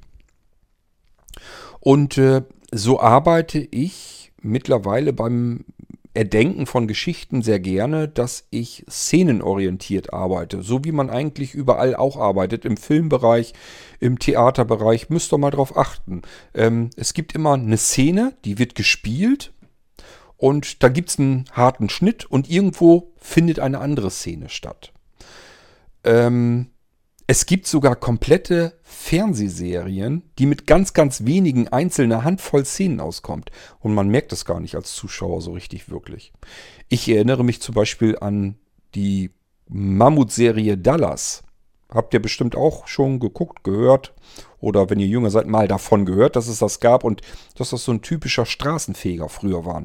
Es hat eigentlich alles um einen herum, wollte auf gar keinen Fall eine Episode von Dallas ähm, verpassen obwohl man sich, wenn man sich das heute anguckt, sich fragt, wie konnte man nur? Schade um die schöne Zeit, weil in der Serie ist eigentlich alles Mögliche und Unmögliche passiert und eigentlich doch nichts passiert. Und noch schlimmer, wenn man darauf achtet, wie viele Szenen es gibt in dieser Serie, dann stellt man ganz erschreckt fest, wie extrem billig diese Serie produziert ist. Es gibt nur einmal die Source Fog Ranch, also die Ranch, wo dort eben alles Mögliche passiert. Mal drin, selten, dass man sie von draußen überhaupt sieht. Ist höchstens mal, dass man auf der Veranda irgendwas macht. Ansonsten gibt es nur so drauf, Draufschaubilder, ganz kurze Szenen, damit man eben sieht, okay, wir befinden uns offensichtlich an dieser Ranch, aber ganz viel mehr ist von draußen gar nicht zu sehen. Äh, das meiste spielt sich irgendwo in den Räumlichkeiten ab. Und dann gibt es einmal als Szenerie äh, das Restaurant, wo äh, man sich zu Geschäftsterminen und so weiter trifft oder für irgendwelche Tetates mit irgendwelchen Frauen. Ähm, in Dallas, irgendwo oben muss das sein, in der oberen Etage. Ähm, was gab es denn noch an Szenen? Das, also ganz viel mehr ist es ehrlich gesagt schon gar nicht mehr. Es gibt ganz wenige Szenarien, wo diese Serie gezeigt und gespielt wird. Das fällt einem wirklich auf, wenn man darauf achtet, wie billig diese Serie produziert wurde und wahrscheinlich wie extrem viel Gewinn die dementsprechend auch rausgekippt hat. Und äh, so arbeitet man eigentlich überall und immer. Also wenn man sich ein Theaterstück anguckt, gibt es eine Szene, dann gibt es Vorgang zu und dann fängt man mit irgendeiner anderen Szene wieder an. Das heißt, vielleicht ist ein Tag rum, man befindet sich an einem anderen Tag. Selten, dass wirklich die ganze Bühne umgebaut wird. Das versucht man als ähm, ähm, Schreiber für Theaterstücke eigentlich zu vermeiden, weil man weiß, dass das ein irrsinniger Aufwand ist, den sich kleinere Bühnen gar nicht leisten können. Deswegen versucht man, eine Geschichte immer so zu erzählen, dass man ähm, von der Kulisse her nicht so wahnsinnig viel umändern muss, aber natürlich arbeitet man trotzdem in verschiedenen Szenen, die in sich abgeschlossen sind und unterbrochen werden durch eine Pause. Und so mache ich das mittlerweile auch am liebsten, denn so habe ich nicht das Problem zu überlegen, wie kriege ich euch als Hörer mit aus zum Beispiel der Küche der Baldinis in den Instrumentenhandel der Sandel Wiki. So kann ich einfach sagen, Teil 1, wir waren in der Wohnung der Baldinis, Teil 2, wir sind im Instrumentenhaus von Herrn Del Vicky. Das Problem habe ich nämlich im letzten Teil, da haben wir zwei Szenen nämlich wieder drinne und da merkt ihr, wie das sich anfühlt, wenn man so einen, so einen harten Schnitt innerhalb einer Erzählung hat. Man ist im Prinzip, ein Satz ist in einer alten Szene und der nächste Satz ist in einer neuen Szene.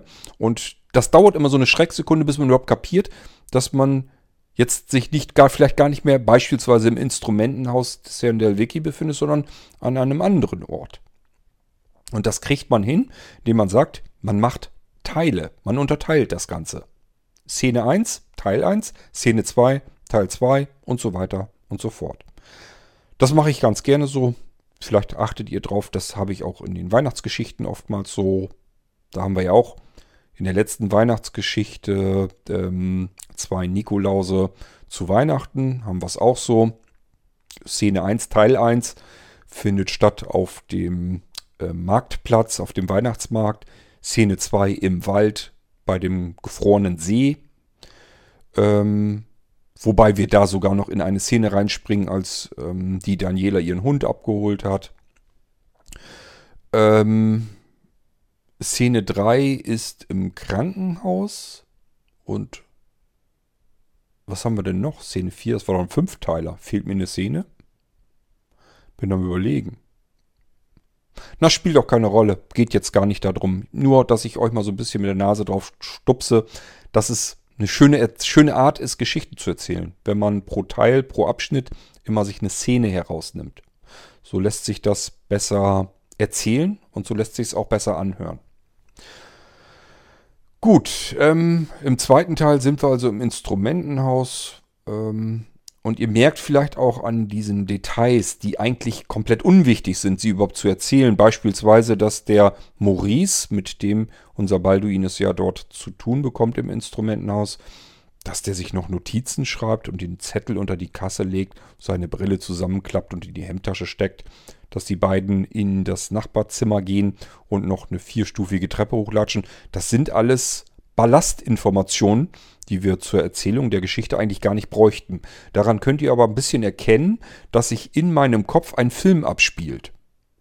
Ähm, das heißt, es ist wirklich ein Film, der abgespielt wird und dort sehe ich eben, wie sich dieser Maurice verhält. Der macht eben noch ein paar Notizen, kritzelt da was auf seinen Blog, legt reißt diesen Zettel vom Block ab und legt ihn unter die Kasse und stapft dann mit Herrn Baldini einen Flur entlang. Und auf dem Flur geht es ein paar Stufen hoch in ein anderes Zimmer hinein. Und deswegen erzähle ich euch das auch mit, weil in dem Moment ist das das, was ich im Kopf bildlich vor mir sehe. Und das ist eben dieses mit der Echtzeiterzählung, dass ich euch ähm, im Prinzip Details erzähle, die für die Geschichte an sich gar nicht wichtig sind, ähm, aber es spielt sich halt gerade so ab und deswegen erzähle ich euch das auch. keine Ahnung, ich hoffe, so ein bisschen macht das vielleicht ja auch die Geschichte lebendiger. Man kann das natürlich alles verkürzen, verknappen und nur das Wichtigste erzählen, aber das ist ja eigentlich nicht das, was man in einer ähm, Geschichte hören will.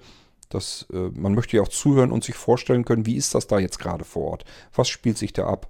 Und deswegen ähm, erzähle ich das auch so. Teil 3, Teil 4 will ich noch nicht zu sagen, vielleicht die Geschichte nicht vorab nehmen. Eigentlich könnte ich das, denn es ist jetzt nicht irgendwas absolut Spannendes oder dass irgendwas ganz Gewaltiges passiert oder so. Es ist eine relativ harmlos erzählte Geschichte. Ähm, sie ist zwar irgendwie ein bisschen anders und auch hier kommt wieder ein bisschen was Fantasievolles, ein bisschen was Mysteriöses rein, nämlich unser Stradinov, denn wir wissen alle, Samt, sowas gibt es ja noch nicht. Und in dieser Geschichte gibt es das plötzlich, also ist das jetzt keine wirklich realistisch nacherzählte Geschichte, aber es ist vielleicht trotzdem eine vorstellbare Geschichte. Denn technische Sprünge machen wir nun mal. Und das, was wir uns gestern noch gar nicht vorstellen konnten, ist heute normaler Standard, den wir uns vorstellen können. Ähm, und wer mich kennt, ihr wisst, dass ich immer gerne so ein bisschen in die Zukunft hineinlebe, so ein bisschen hineindenke. Ähm, ich manche Dinge auch erwarte, sehnsüchtig erwarte, die andere sich noch gar nicht vorstellen können ähm, ich sag mal, das smarte Home zum Beispiel, ein Smart Home, das habe ich mir gewünscht, das konnte ich mir vorstellen. Ich wusste, es ist technisch eigentlich gar kein Problem. Noch weit, weit, weit, bevor es das überhaupt gab. Ähm, dass man Geräte äh, oder beziehungsweise eigentlich im Prinzip alles um sich herum per Sprache wird bedienen können. Das habe ich mir schon gewünscht und gewusst, dass das passieren wird, weit, weit lange bevor es Spracheingabedienste überhaupt gab. Ähm, das habe ich zu Zeiten gewusst, wo ich, wo es vielleicht gerade mal Diktiersoftware gab für den Computer, dass Sprache überhaupt das erste Mal mehr schlecht als recht überhaupt erkennbar wurde durch Computertechnik. Ähm, dass das aber mal alles auf uns zukommen wird, da war ich mir sowas von sicher, weil aus verschiedenen Gründen, einfach weil ich weil ich von vornherein weiß, das ist die natürlichste Art und Weise, Dinge um sich herum zu steuern, zu bedienen, äh, mit, mit dem, was uns umgibt, zu interagieren. Das machen wir mit anderen Lebewesen auch so. Es ist für mich eigentlich total logisch und der nächste selbstverständliche Schritt, wenn es technisch machbar ist, dass auch die technischen Möglichkeiten dem folgen werden. Und auch wenn es natürlich Menschen gibt, die sich daran erstmal noch nach wie vor nicht gewöhnen können, es wird ihnen nach und nach gar nichts anderes übrig bleiben, weil das die natürlichste Art und Weise ist, ähm, das, was wir wollen, zu bedienen, zu artikulieren.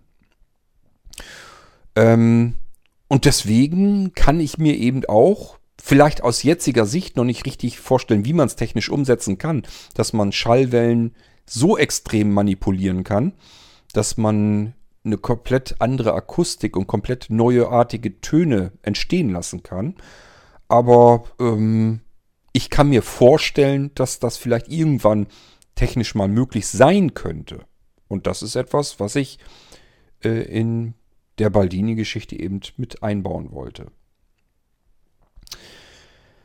Gut, ja, gibt es sonst noch was zu erzählen zu Baldinis Stradinov? Ich weiß es gar nicht, ich glaube nicht.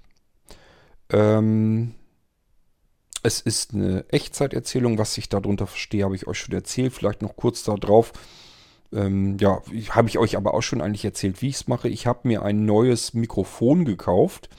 Ähm, das Sennheiser dynamisches Handmikrofon. Das hat diverse Vor- und Nachteile, die ich euch in einer extra Episode im Irgendwasser entweder schon erzählt habe oder erzählen werde, je nachdem, in welcher Reihenfolge das hier alles veröffentlicht wird. Ähm, wenn ihr es schon gehört habt, dann wisst ihr, dass das ein Handmikrofon ist. Mit, ich arbeite sehr gern mit Handmikrofonen. Das wie das iRig HD Mic, mit dem ihr jetzt das hier zum Beispiel aufgenommen hört, ähm, das immer einen sehr einfachen, trockenen Ton macht, ohne viel Umgebungsgeräusch, ohne einen räumlichen Eindruck zu übermitteln. Also Ihr habt nicht, hoffentlich jedenfalls, nicht das Gefühl, ihr sitzt in irgendeinem großen Raum oder auch in einem kleinen Raum und es halt und schallt irgendwie von den Wänden, sondern ihr hört hauptsächlich meine Sprache. Leider wahrscheinlich auch ein bisschen Rauschen. Das liegt aber weniger an dem Mikrofon als vielmehr an der Einstellung desselben. denn das ist in der Empfindlichkeit so weit hochgeschraubt, dass es eben lauter aufnimmt, als es am liebsten aufnehmen würde, als es gedacht ist vom Hersteller. Es ist eben eingebaut als Drehregler, deswegen benutze ich es auch so. Und das ist nur deswegen, damit ich das Mikrofon weiter weglegen kann und ich trotzdem noch, trotzdem noch laut und klar verständlich bei euch im Ohr lande. Ähm, das Sennheiser hat auch den Vorteil, dass wenig Störgeräusche, wenig Umgebungsgeräusche aufgezeichnet werden. Relativ trockener Sprechton, hat aber als Nachteil, dass es keine Regelung hat und somit viel zu leise aufnimmt. Das setzt mich vor ein Problem, nämlich dass ich alles, was ich damit aufzeichne, anschließend am Computer nachbereiten muss. Ich muss die Sprachaufnahme jedes Mal verstärken, weil das sonst alles viel zu leise werden würde. Gedacht sind solche Mikrofone für Interviews für Sprechen und Singen, allerdings so, dass ich das Mikrofon direkt an den Mund halte. Da darf bloß ein, zwei Zentimeter Platz zwischen sein und dann würden die im Optimum funktionieren, also die Sennheiser. Und äh, dann wäre die Sprache auch halbwegs vernünftig laut genug. Aber ähm, so kann ich nicht aufnehmen. Deswegen sind die Aufnahmen viel zu leise und ich muss sie eben nachbearbeiten. Ist nicht ganz so schlimm, weil Intro, Outro musste ich sowieso ein bisschen dran rumschnippeln. Dann habe ich mir gedacht, okay, dann kann es auch eben über die Sprechspur Verstärkung drüber laufen lassen, ein paar Dezibel anheben und dann habt ihr das Ganze wieder halbwegs klar verständlich und laut genug. Ähm, das Sennheiser habe ich deswegen gekauft, weil diese Echtzeiterzählungen sehr gut damit funktionieren. Das habe ich früher natürlich mit dem iRig auch gemacht, aber ihr hört das ja jedes Mal, wenn ich mit dem iRig Mikrofon beginne aufzunehmen, dann macht es am Anfang der Aufnahme ein Knacksgeräusch. Das liegt daran, weil das iRig HD Mic ähm, so viel Strom braucht, dass es diesen Strom vom Smartphone, mit dem ich ja aufnehme, erst dann bekommt, wenn ich die Aufnahme starte. Dann wird erst volle Stromstärke angeliefert, das, was das Mikrofon eben anfordert und braucht. Und dann knackt es eben. Das ist ein Störgeräusch und das wird eben mit aufgenommen. Das macht das Sennheiser nicht. Das braucht ein bisschen weniger Strom. Insofern läuft es schon im Prinzip, wird schon mit Strom versorgt, noch bevor es überhaupt die Aufnahme gestartet bekommt und geguckt wird, wie viel Strom brauchst du denn jetzt wirklich, um wirklich auch aufzunehmen. Und deswegen gibt es diesen Knacksgeräusche nicht. Das ist ein Riesenvorteil, denn nehme ich mit dem iRig auf, muss ich bei jedem Satz, den ich anfange zu sprechen mit dem Ding und aufnehme, muss ich erstmal hinterher dieses Knacksen wieder wegschneiden. Ich habe also bei jedem, bei jedem Schnipsel, den ich aufnehme und den anfüge, meiner Geschichte hinzufüge, das sind mal, ist das ein Einsatz, mal sind das drei Sätze, mal sind es fünf Sätze, äh, je nachdem, wie weit ich komme. Und, äh, aber es ist immer nur ein Schnipselchen. Ähm, Mehr als eine Minute wird es eigentlich selten. Und jedes Mal kommt ein Knackser und den muss ich jedes Mal erstmal wegschneiden. Und das Schneiden, das dauert. Ich kann mit dem Sennheiser also viel schneller die Geschichte eigentlich hineinsprechen, erzählen. Das ist der Vorteil. Ich spare durch, des, durch den fehlenden Wegschnitt des Knacksers, spare ich Zeit. Komme in der Geschichte, in der Aufnahme schneller voran. Ähm, und Nachteil ist, das ganze Ding muss ich, wenn ich fertig bin, wieder am PC nachbereiten. Ich sage ja, Lautstärke hochdrehen, verstärken das ganze Ding und dann eventuell noch Intro, Outro extra ran, weil eigentlich muss das auch wieder leiser gemacht werden, weil Intro und Outro dann wieder viel zu laut ist, weil das Sennheiser eben auch bei nach der Verstärkung immer noch recht leise ist. Und äh, das, was ich vorher an Zeit spare, habe ich eventuell hinterher wieder an Zeit draufgekippt, aber ähm, so hat man wenigstens eine anständige Aufnahme. Und es ist störender, in der Geschichte nicht voranzukommen. Also wenn ich halt eigentlich die Geschichte weitererzählen will und habe ständig nur damit zu tun, ähm, die Knacksgeräusche rauszuschneiden, das ist halt doof. Das ist wie so ein Stottern in dem Film, den ich gerade im Kopf ablaufen lasse. Das funktioniert mit dem Sennheiser ein bisschen flüssiger. Deswegen nehme ich das ganz gerne und habe mir deswegen auch ein weiteres Sennheiser Mikrofon gekauft, damit ich, egal wo mir gerade eine Geschichte einfällt, oben oder unten, oberstes Stockwerk oder unters, unterstes Stockwerk, spielt keine Rolle. Ich kann mich dran setzen, Sennheiser Handmikrofon ran ans Smartphone und dann kann ich euch anfangen, die Geschichte zu erzählen. Ja, jetzt haben wir, glaube ich, ich weiß gar nicht, über eine Stunde bestimmt auch schon wieder, ähm, hiervon gesprochen, um das drumherum von Baldinis Neues Stradinov. Und seht es mir nach, ich wollte so ein bisschen mal wieder zwischendurch vom Geistreich Podcast auch erzählen, weil es eventuell wieder einige unter euch gibt, die das gar nicht wissen, dass es den Podcast gibt und vielleicht auch gerne sonst mal da reinhören würden, die sich gerne auch mal Geschichten erzählen lassen. Und deswegen dachte ich mir, nehmen wir das eben schnell mal mit in diese Episode hinein. Wo wir schon dabei sind, so ein bisschen anderes Zeugs hier auch mit unterzubringen. Ich freue mich natürlich nicht nur, wenn ich von euch mal ein bisschen Rückmeldung bekomme, Feedback, auch zu Baldinis Neustradinov. Das ist ja nun keine typische Geistreich-Geschichte und ähm, es wäre natürlich schon schön zu erfahren, ob ihr die Geschichte verfolgt, gehört habt, ob sie euch gefallen hat, ob ihr solche Geschichten auch gerne im Geistreich mit anhören möchtet oder ob ihr euch sagt, nee, die war jetzt eigentlich komplett überflüssig, fand sie langweilig und äh, ich warte schon sehnsüchtig auf die nächsten Geistreich-Folgen, wo es wieder ein bisschen spannender und schauriger zugeht. Da weiß ich zumindest, dass es welche gibt, die sich darauf freuen. Und ähm, keine Sorge, das geht auch weiter. Ich muss bloß erstmal wieder ein bisschen Material ansammeln, damit ich auch was habe, um euch zu erzählen. Und wenn es gut läuft, wird es auch wieder so passieren, dass wieder zwei oder vielleicht sogar drei Folgen am Stück, also kurz hintereinander folgend, veröffentlicht werden können. Es ist nicht immer gesagt, dass ich immer nur eine Geistreich-Folge mache. Es kommt darauf an, wie weit komme ich mit dem Material, das ich gesammelt habe, während ich erzähle. Und wenn es genug hergibt an Zeit, dann kann man auch mehrere Episoden wieder auf einmal aufnehmen und dann habt ihr wieder was für die Ohren. Genauso mache ich das auch mit Freunde der Zukunft. Aber auch das Ding ist Echtzeiterzählung und somit ähm, ein bisschen anstrengender ähm, aufzunehmen und, und, und ähm, zu erzählen. Aber es ist ganz klar, auch in dem Geschichtsstrang geht es natürlich dann irgendwann weiter. Ähm, ja, was ich sagen wollte, ich freue mich einerseits über Rückmeldungen von euch. Die brauche ich auch ehrlich gesagt, weil stellt euch das so vor, ihr habt wirklich stundenlang an etwas gesessen und gearbeitet, veröffentlicht das und kein Schwein interessiert es, keine Sau interessiert sich dafür. Ihr bekommt vielleicht sogar komplett null Rückmeldungen. Das ist der Grund, warum so viele Menschen ähm, anfangen, einen Podcast zu produzieren und dieser Podcast nach wenigen Episoden im völlig, vollkommen im Sande verläuft. Weil, wenn man das macht, steckt da immer sehr viel Arbeit üblicherweise drin. Und wenn man keine Rückmeldung bekommt, muss man zwangsläufig ja auch davon ausgehen, ähm, dass man sich diese Stunden für nichts und wieder nichts um die Ohren gehauen hat. Dass das keine Sau interessiert, sich das niemand anhört.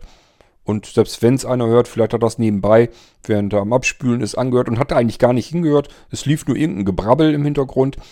Und äh, das war's. Und da sagen sich so manche sicherlich, ähm, deswegen die viele Arbeit und die schöne, meine schöne Freizeit da reingesammelt. Warum? Wozu? Ist ja Quatsch. Du machst weder anderen Freude damit, noch dir selbst, noch sonst irgendetwas dann kann man es auch bleiben lassen.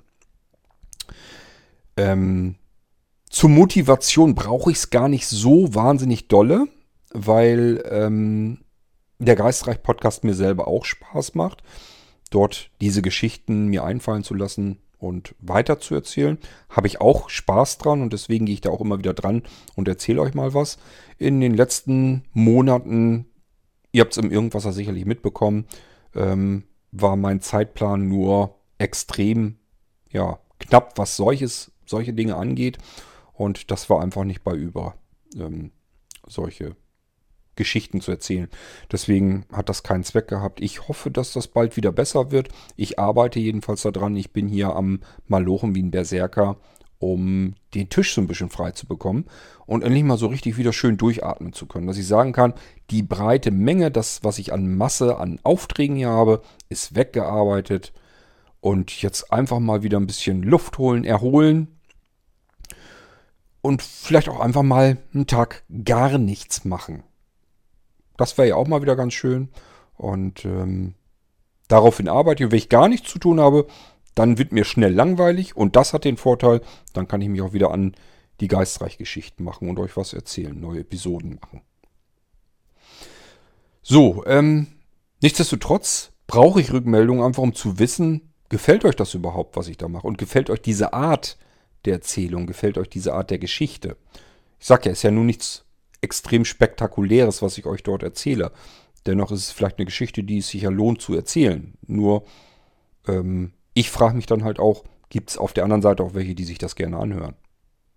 Solltet ihr die Menschen, die euch solche Geschichten erzählen, ruhig mal wissen lassen, damit die das einfach erfahren und auch wirklich wissen. Und wenn ihr noch einen Schritt weiter gehen wollt, dann mache ich das, was ich eigentlich bei anderen Podcastern ziemlich blöd immer finde. Es nervt jedenfalls dann, wenn es in jeder Podcast-Episode auftaucht, nämlich hinterlasst mir doch bitte eine Rezension bei iTunes. Ja, auch ich freue mich darüber, wenn bei iTunes zu meinen Podcast-Produktionen, wenn da irgendwie mal Leute eine Rezension hinterlassen. Das heißt, sie haben sich mal dazu geäußert, haben mir Fleißsternchen gegeben. Das müsst ihr, da müsst ihr gar nicht übertreiben. Macht das so, wie ihr das möchtet. Wenn euch das Ganze nicht gefällt, dann haut dort einen Stern rein. soll mir auch egal sein. Ich sag ja, mir dient es nicht unbedingt zur Motivation. Ihr könnt mich mit den Sternchen auch nicht demotivieren. Äh, das kriegt er damit eigentlich nicht hin. Und im Gegensatz zu anderen Podcastern, die das glauben, glaube ich es nicht. Es bringt mir auch nichts im Stellenwert, im Ranking bei iTunes. Da sind wir so weit weg von den Top 100 und nur die sind eigentlich interessant bei iTunes. Also es gibt so, eine, so einen Chart, äh, eine Top 100 bei iTunes an Podcasts. Da werde ich mit meinen Podcasts nie hinkommen. Da bin ich überhaupt nicht, da mache ich mir gar keine Illusionen. Will ich auch gar nicht werden will ich auch gar nicht sein, denn dann kriege ich hier technische Probleme. Die will ich gar nicht haben. Ähm, da entstehen dann auch ganz andere Kosten von der Serverinfrastruktur und so weiter. Einfach wenn da zig oder hunderttausende Menschen sich eine Episode abgreifen und herunterladen, das zeitgleich machen, dann müsst ihr für ganz andere Technik sorgen. Die habe ich so gar nicht. Wir sind jetzt sowieso schon äh, an einer Stelle angelangt, wo ich nicht hin wollte, rein technisch von der Podcast-Veröffentlichung her. Also auch unsere Server sind böse am Schnaufen und am Ackern. Ähm, wir kriegen das noch hin, weil wir mit einem Partner zusammen äh, wo die Infrastruktur gegeben ist. Also wir haben relativ leistungsstarke Server dort am Laufen. Aber nichtsdestotrotz, was da an Traffic zusammenkommt, das ist wirklich schon unfassbar. Und die Anbindung des Servers auch. Ähm, meiner persönlichen Meinung nach müsste eigentlich unser ähm, ja, das Rechenzentrum, in dem unser Server steht, müsste eigentlich äh, anfangen zu meckern schon längst. Aber bisher halten die sich noch ganz ruhig. Äh, von daher, ja, bin ich erfreut, dass das so hinkommt. Und dann können wir das auch erstmal so lassen. Ähm, also ich glaube nicht daran, dass wenn ich jetzt ganz viele, um ganz viele Rezensionen bei iTunes bettle, dass mich deswegen, beziehungsweise die Podcasts von mir, dass deswegen mehr Leute diese Podcasts finden. Das ist Quatsch, das ist Illusion. Witzigerweise, die Podcasts, die danach betteln und das behaupten, sind auch die Podcasts, die sowieso schon in der Top 100 sind. Das finden die Leute sowieso schon. Wenn nicht die Podcasts, welche denn dann? Also ich sag mal so, wenn Lage der Nation, das ist ein typischer Podcast, wenn die darum betteln, dass man Rezensionen bei iTunes hinterlässt, damit der Podcast besser gefunden wird. Soweit ich weiß, ist Lage der Nation des Öfteren schon sogar auf Platz 1 gewesen und meistens schwirren sie irgendwo in der Top 10 herum. Also warum man da noch nach Rezensionen betteln muss, keine Ahnung, was das soll. Ähm, mir wird es nichts bringen, deswegen nicht, aber trotzdem freue ich mich über eure Mitteilungen, wenn die da drin stehen. Und das Schöne, wenn sie dort stehen, ist, Natürlich zum einen, andere können das dann auch mitlesen. Wenn ihr das nur per E-Mail schickt, dann habe ich ja eigentlich nur eure Nachricht bekommen. Und andere können es nicht lesen, sondern nur ich. Ich manchmal denke ich dran, versuche dann, das hier auch im Podcast äh, vorzulesen oder vorlesen zu lassen, euch jedenfalls zu erzählen, dass ich eine schöne Rückmeldung bekomme, über die ich mich gefreut habe. Aber ist ganz klar, bei, äh, wenn ihr es als Rezension hinterlasst, hat das den Vorteil, andere können sich das mit durchlesen. Und zum Zweiten, was für mich auch schön ist, sie steht dann halt dort. Das heißt, wenn ich nach ein, zwei, drei Jahren da mal wieder reingucke, dann stehen da eventuell nicht nur die neuen, sondern auch die alten Rezensionen. Und ich schmöker da auch ganz gerne noch drin, weil ich mich da manchmal teilweise gar nicht mehr dran erinnern kann. Und dann lese ich mir das eben einfach nochmal durch. Und habe eure Meinung dann dazu erfahren zu dem, was ich hier eigentlich mache. Ich habe an anderer Stelle im Irgendwas auch schon mal gesagt, seht es so ein bisschen, als wenn andere euch etwas vorspielen, nämlich im Theater, Vorhang fällt und das, was man, denke ich, immer tun sollte, ist dann zu applaudieren. Es sei denn, die waren so grottenschlecht, dass man sogar Buh rufen muss und pfeifen muss. Aber üblicherweise ist das ja etwas, was einem vielleicht gefallen hat und dann applaudiert man. Und die Möglichkeit haben wir beim Podcast nicht. Ihr könntet jetzt bequem in die Hände klatschen, kriege ich nicht mit. Das Einzige, was ich an Möglichkeit habe, ist, wenn ihr mir eine Nachricht zukommen lasst. Einfach mal eben ähm, schreibt per E-Mail. Äh, Baldinis neues Stradinov-Geschichte hat mir gut gefallen. Habe ich mir gerne angehört. Fand ich gut. So. Das ist jetzt nichts, nichts Aufregendes, auch für mich nicht, aber es ist ähm, zumindest ich nehme euch wahr und habe registriert, da sind welche, die haben sich darüber gefreut, dass es die Geschichte gibt und dass ihr die gerne gehört habt. Bitte nicht lügen, um mir zu schmeicheln oder so, da habe ich gar nichts von. Wenn ihr sagt, ähm, Baldinis neues Stradinov, ich fand's langweilig, hättest du sie ja schenken können, dann ist das so, dann weiß ich das. Ist okay. Darum geht's, es geht jetzt nicht darum, ähm, mir irgendwie den Bart zu kraulen, sondern ich will einfach nur gerne Rückmeldung haben. Wurde es gehört? Und wenn ja, wie fandet ihr es? Das ist das einzige, die einzige Frage, die ich stelle. Ihr könnt das gerne machen als, wenn ihr es nicht als Rezension bei iTunes machen wollt oder könnt, dann schreibt mir halt eine E-Mail und ähm, was noch lieber gehört wird, ist, sprecht auf unseren Podcast Anrufbeantworter. Die Nummer davon wird am Schluss ähm, durchgegeben. Könnt ihr euch also dann notieren oder haltet euch gleich das Telefon an die Backe und tippt da die Nummer rein, dann könnt ihr gleich drauf quatschen. Ähm, ihr müsst auch keine Angst haben, dass da irgendjemand dran geht und mit euch quatschen will. Um Gottes Willen, da habe ich überhaupt keinen Nerv zu. Ähm, das ist wirklich ein Podcast-Anrufbeantworter. Da kommt die Irgendwasser Intro-Melodie. Da wisst ihr, aha, alles klar, ich bin richtig korrekt verbunden. Es ist der Irgendwasser, die Melodie kenne ich ja.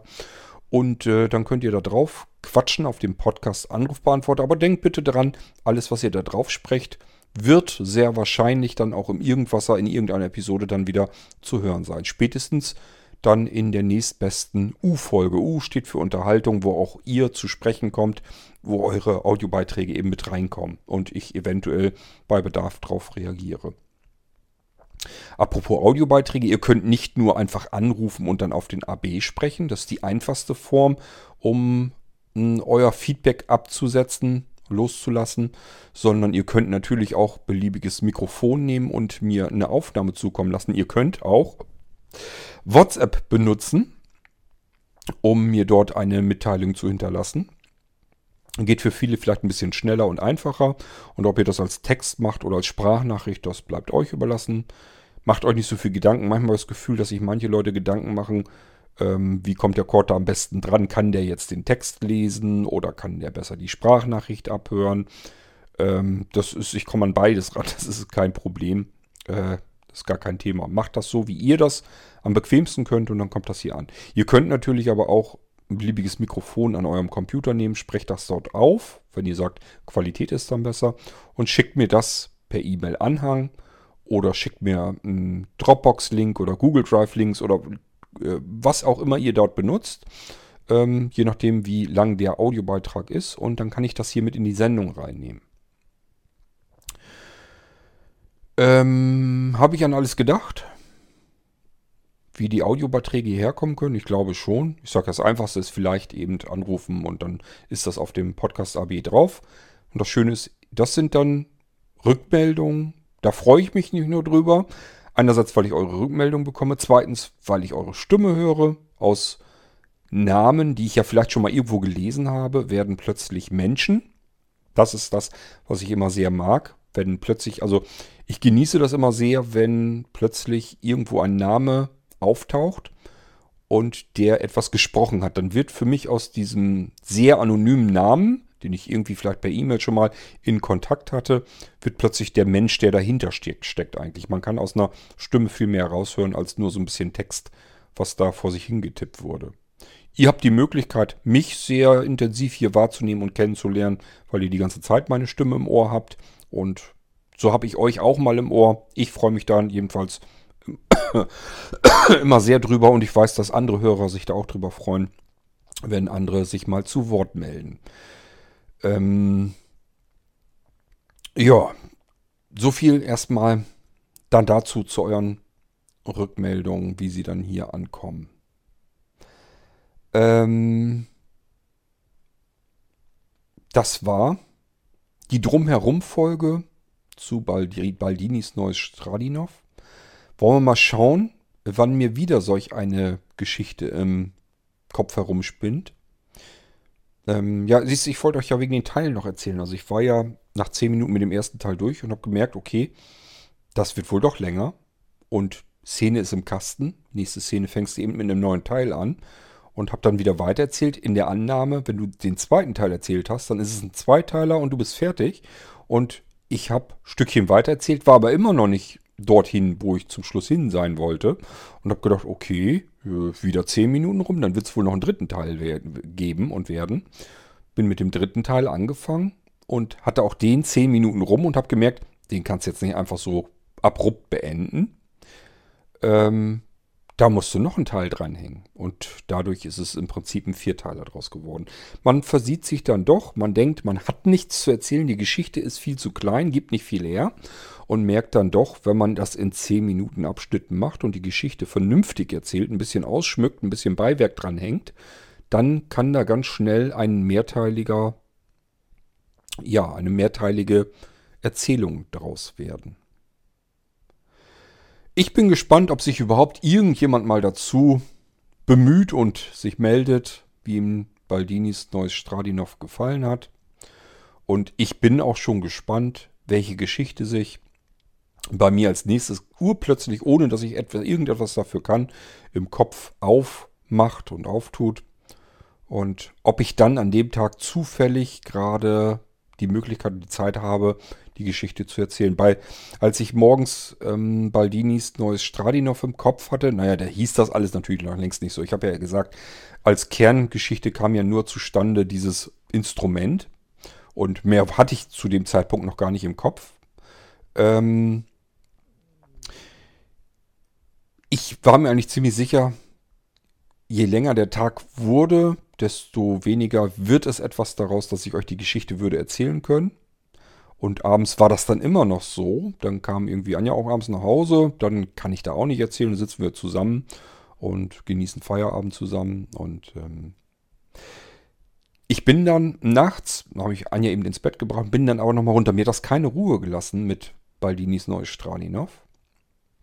Und bin dann wieder runtergegangen ins Wohnzimmer und habe dann mich hingeschmissen, hingelegt aufs Sofa und habe diese Geschichte angefangen zu erzählen. Und dann habe ich alle vier Teile der Reihe nach ins Mikrofon gesprochen und abgespeichert. Und am nächsten Tag bin ich dann dabei gegangen, habe das nachbearbeitet am Computer mit Audacity. Das ist mein Lieblingsprogramm zum Bearbeiten aller möglichen Audioproduktionen, die von mir kommen, weil ich kann da alles mitmachen. Ich vermisse da nichts dran an dem Ding. Das Teil hat mehr, viel mehr Effekte, als ich jemals benötigen werde.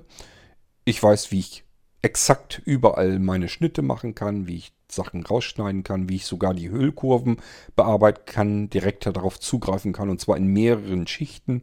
Ähm, ich kann Sachen wieder zusammenstöpseln, ich kann mit beliebig vielen Spuren arbeiten, ich kann Abschnitte in den Spuren hin und her schieben. Also mir fehlt da nichts dran. Alles, was ich mir vorstellen kann, was ich mit meinen Audioaufnahmen tun möchte, kann ich mit Audacity tun. Und äh, deswegen benutze ich das natürlich, das Ding. Ja, ist eine Software, die unter Windows läuft. Und ich habe ja hier so eine kleine Box. Ähm, die ist lüfterlos, sie ist lautlos. Ist ein i3-Prozessor drin. Nur noch so ein bisschen zur Technik eben. Und ähm, da kommt ein langes Spiralkabel dran mit einem ordentlichen dicken Kopfhörer dran. Und dann kann ich direkt mit Audacity schneiden, während ich das dann von der Box direkt im Ohr habe, was abgespielt werden kann, mir das Ergebnis gleich anhören, was da passiert ist und ähm, höre auch den Screenreader brabbeln, das hilft mir so ein bisschen nebenbei und optisch kontrollierend schalte ich mich einfach wieder mit dem iPad auf diesen Rechner drauf und kann mit Audacity diese Episoden wunderbar nachbearbeiten. Das gefällt mir eigentlich soweit ganz gut, macht eben nur zusätzlich unnütze Arbeit. Das ist das, was mir nicht so gut gefällt. Man braucht wieder mehr Zeit dafür, um zum Ziel zu kommen. Okay, wir hören uns eventuell und hoffentlich dann im Geistreich-Podcast wieder.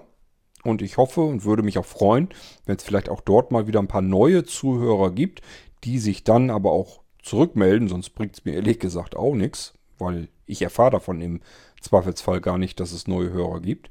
Ich habe jetzt gar nicht weiter geguckt, wie die Abrufzahlen im Geistreich Podcast sind. Sie werden wahrscheinlich sowieso jetzt relativ erbärmlich sein, weil ja seit Monaten nichts Neues gelaufen ist dort. Ähm, die waren aber auch noch nie besonders hoch. Ich glaube, das war alles im unteren dreistelligen Bereich. Nichts Aufregendes, nichts Besonderes. Aber wie gesagt, ist so ein Hobbyprojekt von mir, um das ich mich dann und wann, wenn ich dann Zeit habe, auch sehr gerne kümmere. Einfach weil ich, ich habe hab ich euch ja erzählt, weil sich plötzlich Geschichten bei mir im Kopf auftun, die ich dann auch gern irgendwie wieder loswerden will und sie dann eben erzähle. Die sind dann besser im Geistreich aufgehoben als hier im Irgendwasser.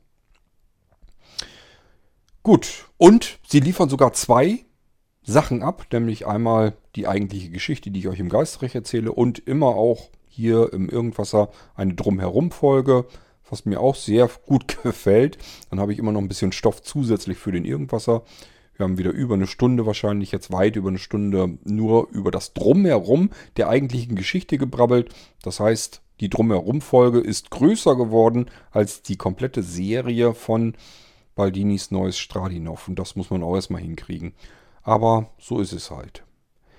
Ich wünsche euch sowohl mit dem Geistreich-Podcast viel Freude, wie auch hier natürlich mit den weiteren kommenden Irgendwasser-Episoden.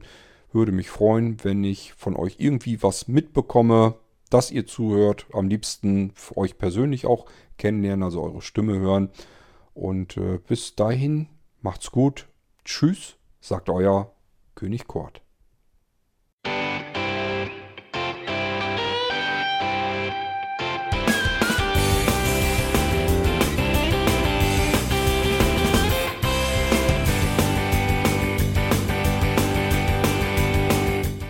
Das war Irgendwasser von Blinzeln. Wenn du uns kontaktieren möchtest, dann kannst du das gerne tun per E-Mail an podcast.blinzeln.org oder über unser Kontaktformular www.blinzeln.org. Blinzeln schreibt man in unserem Fall immer mit einem D in der Mitte. Wenn du möchtest, kannst du uns sehr gerne auch einen Audiobeitrag auf unseren Podcast Anrufbeantworter sprechen. Der hat in Deutschland die Telefonnummer 05165 439 461. Und wenn du uns aus dem Ausland anrufen möchtest, dann ersetze einfach die erste 0 gegen die 0049 für Deutschland. Wir bedanken uns für dein Interesse und freuen uns schon darauf, wenn du auch beim nächsten Mal wieder mit dabei bist.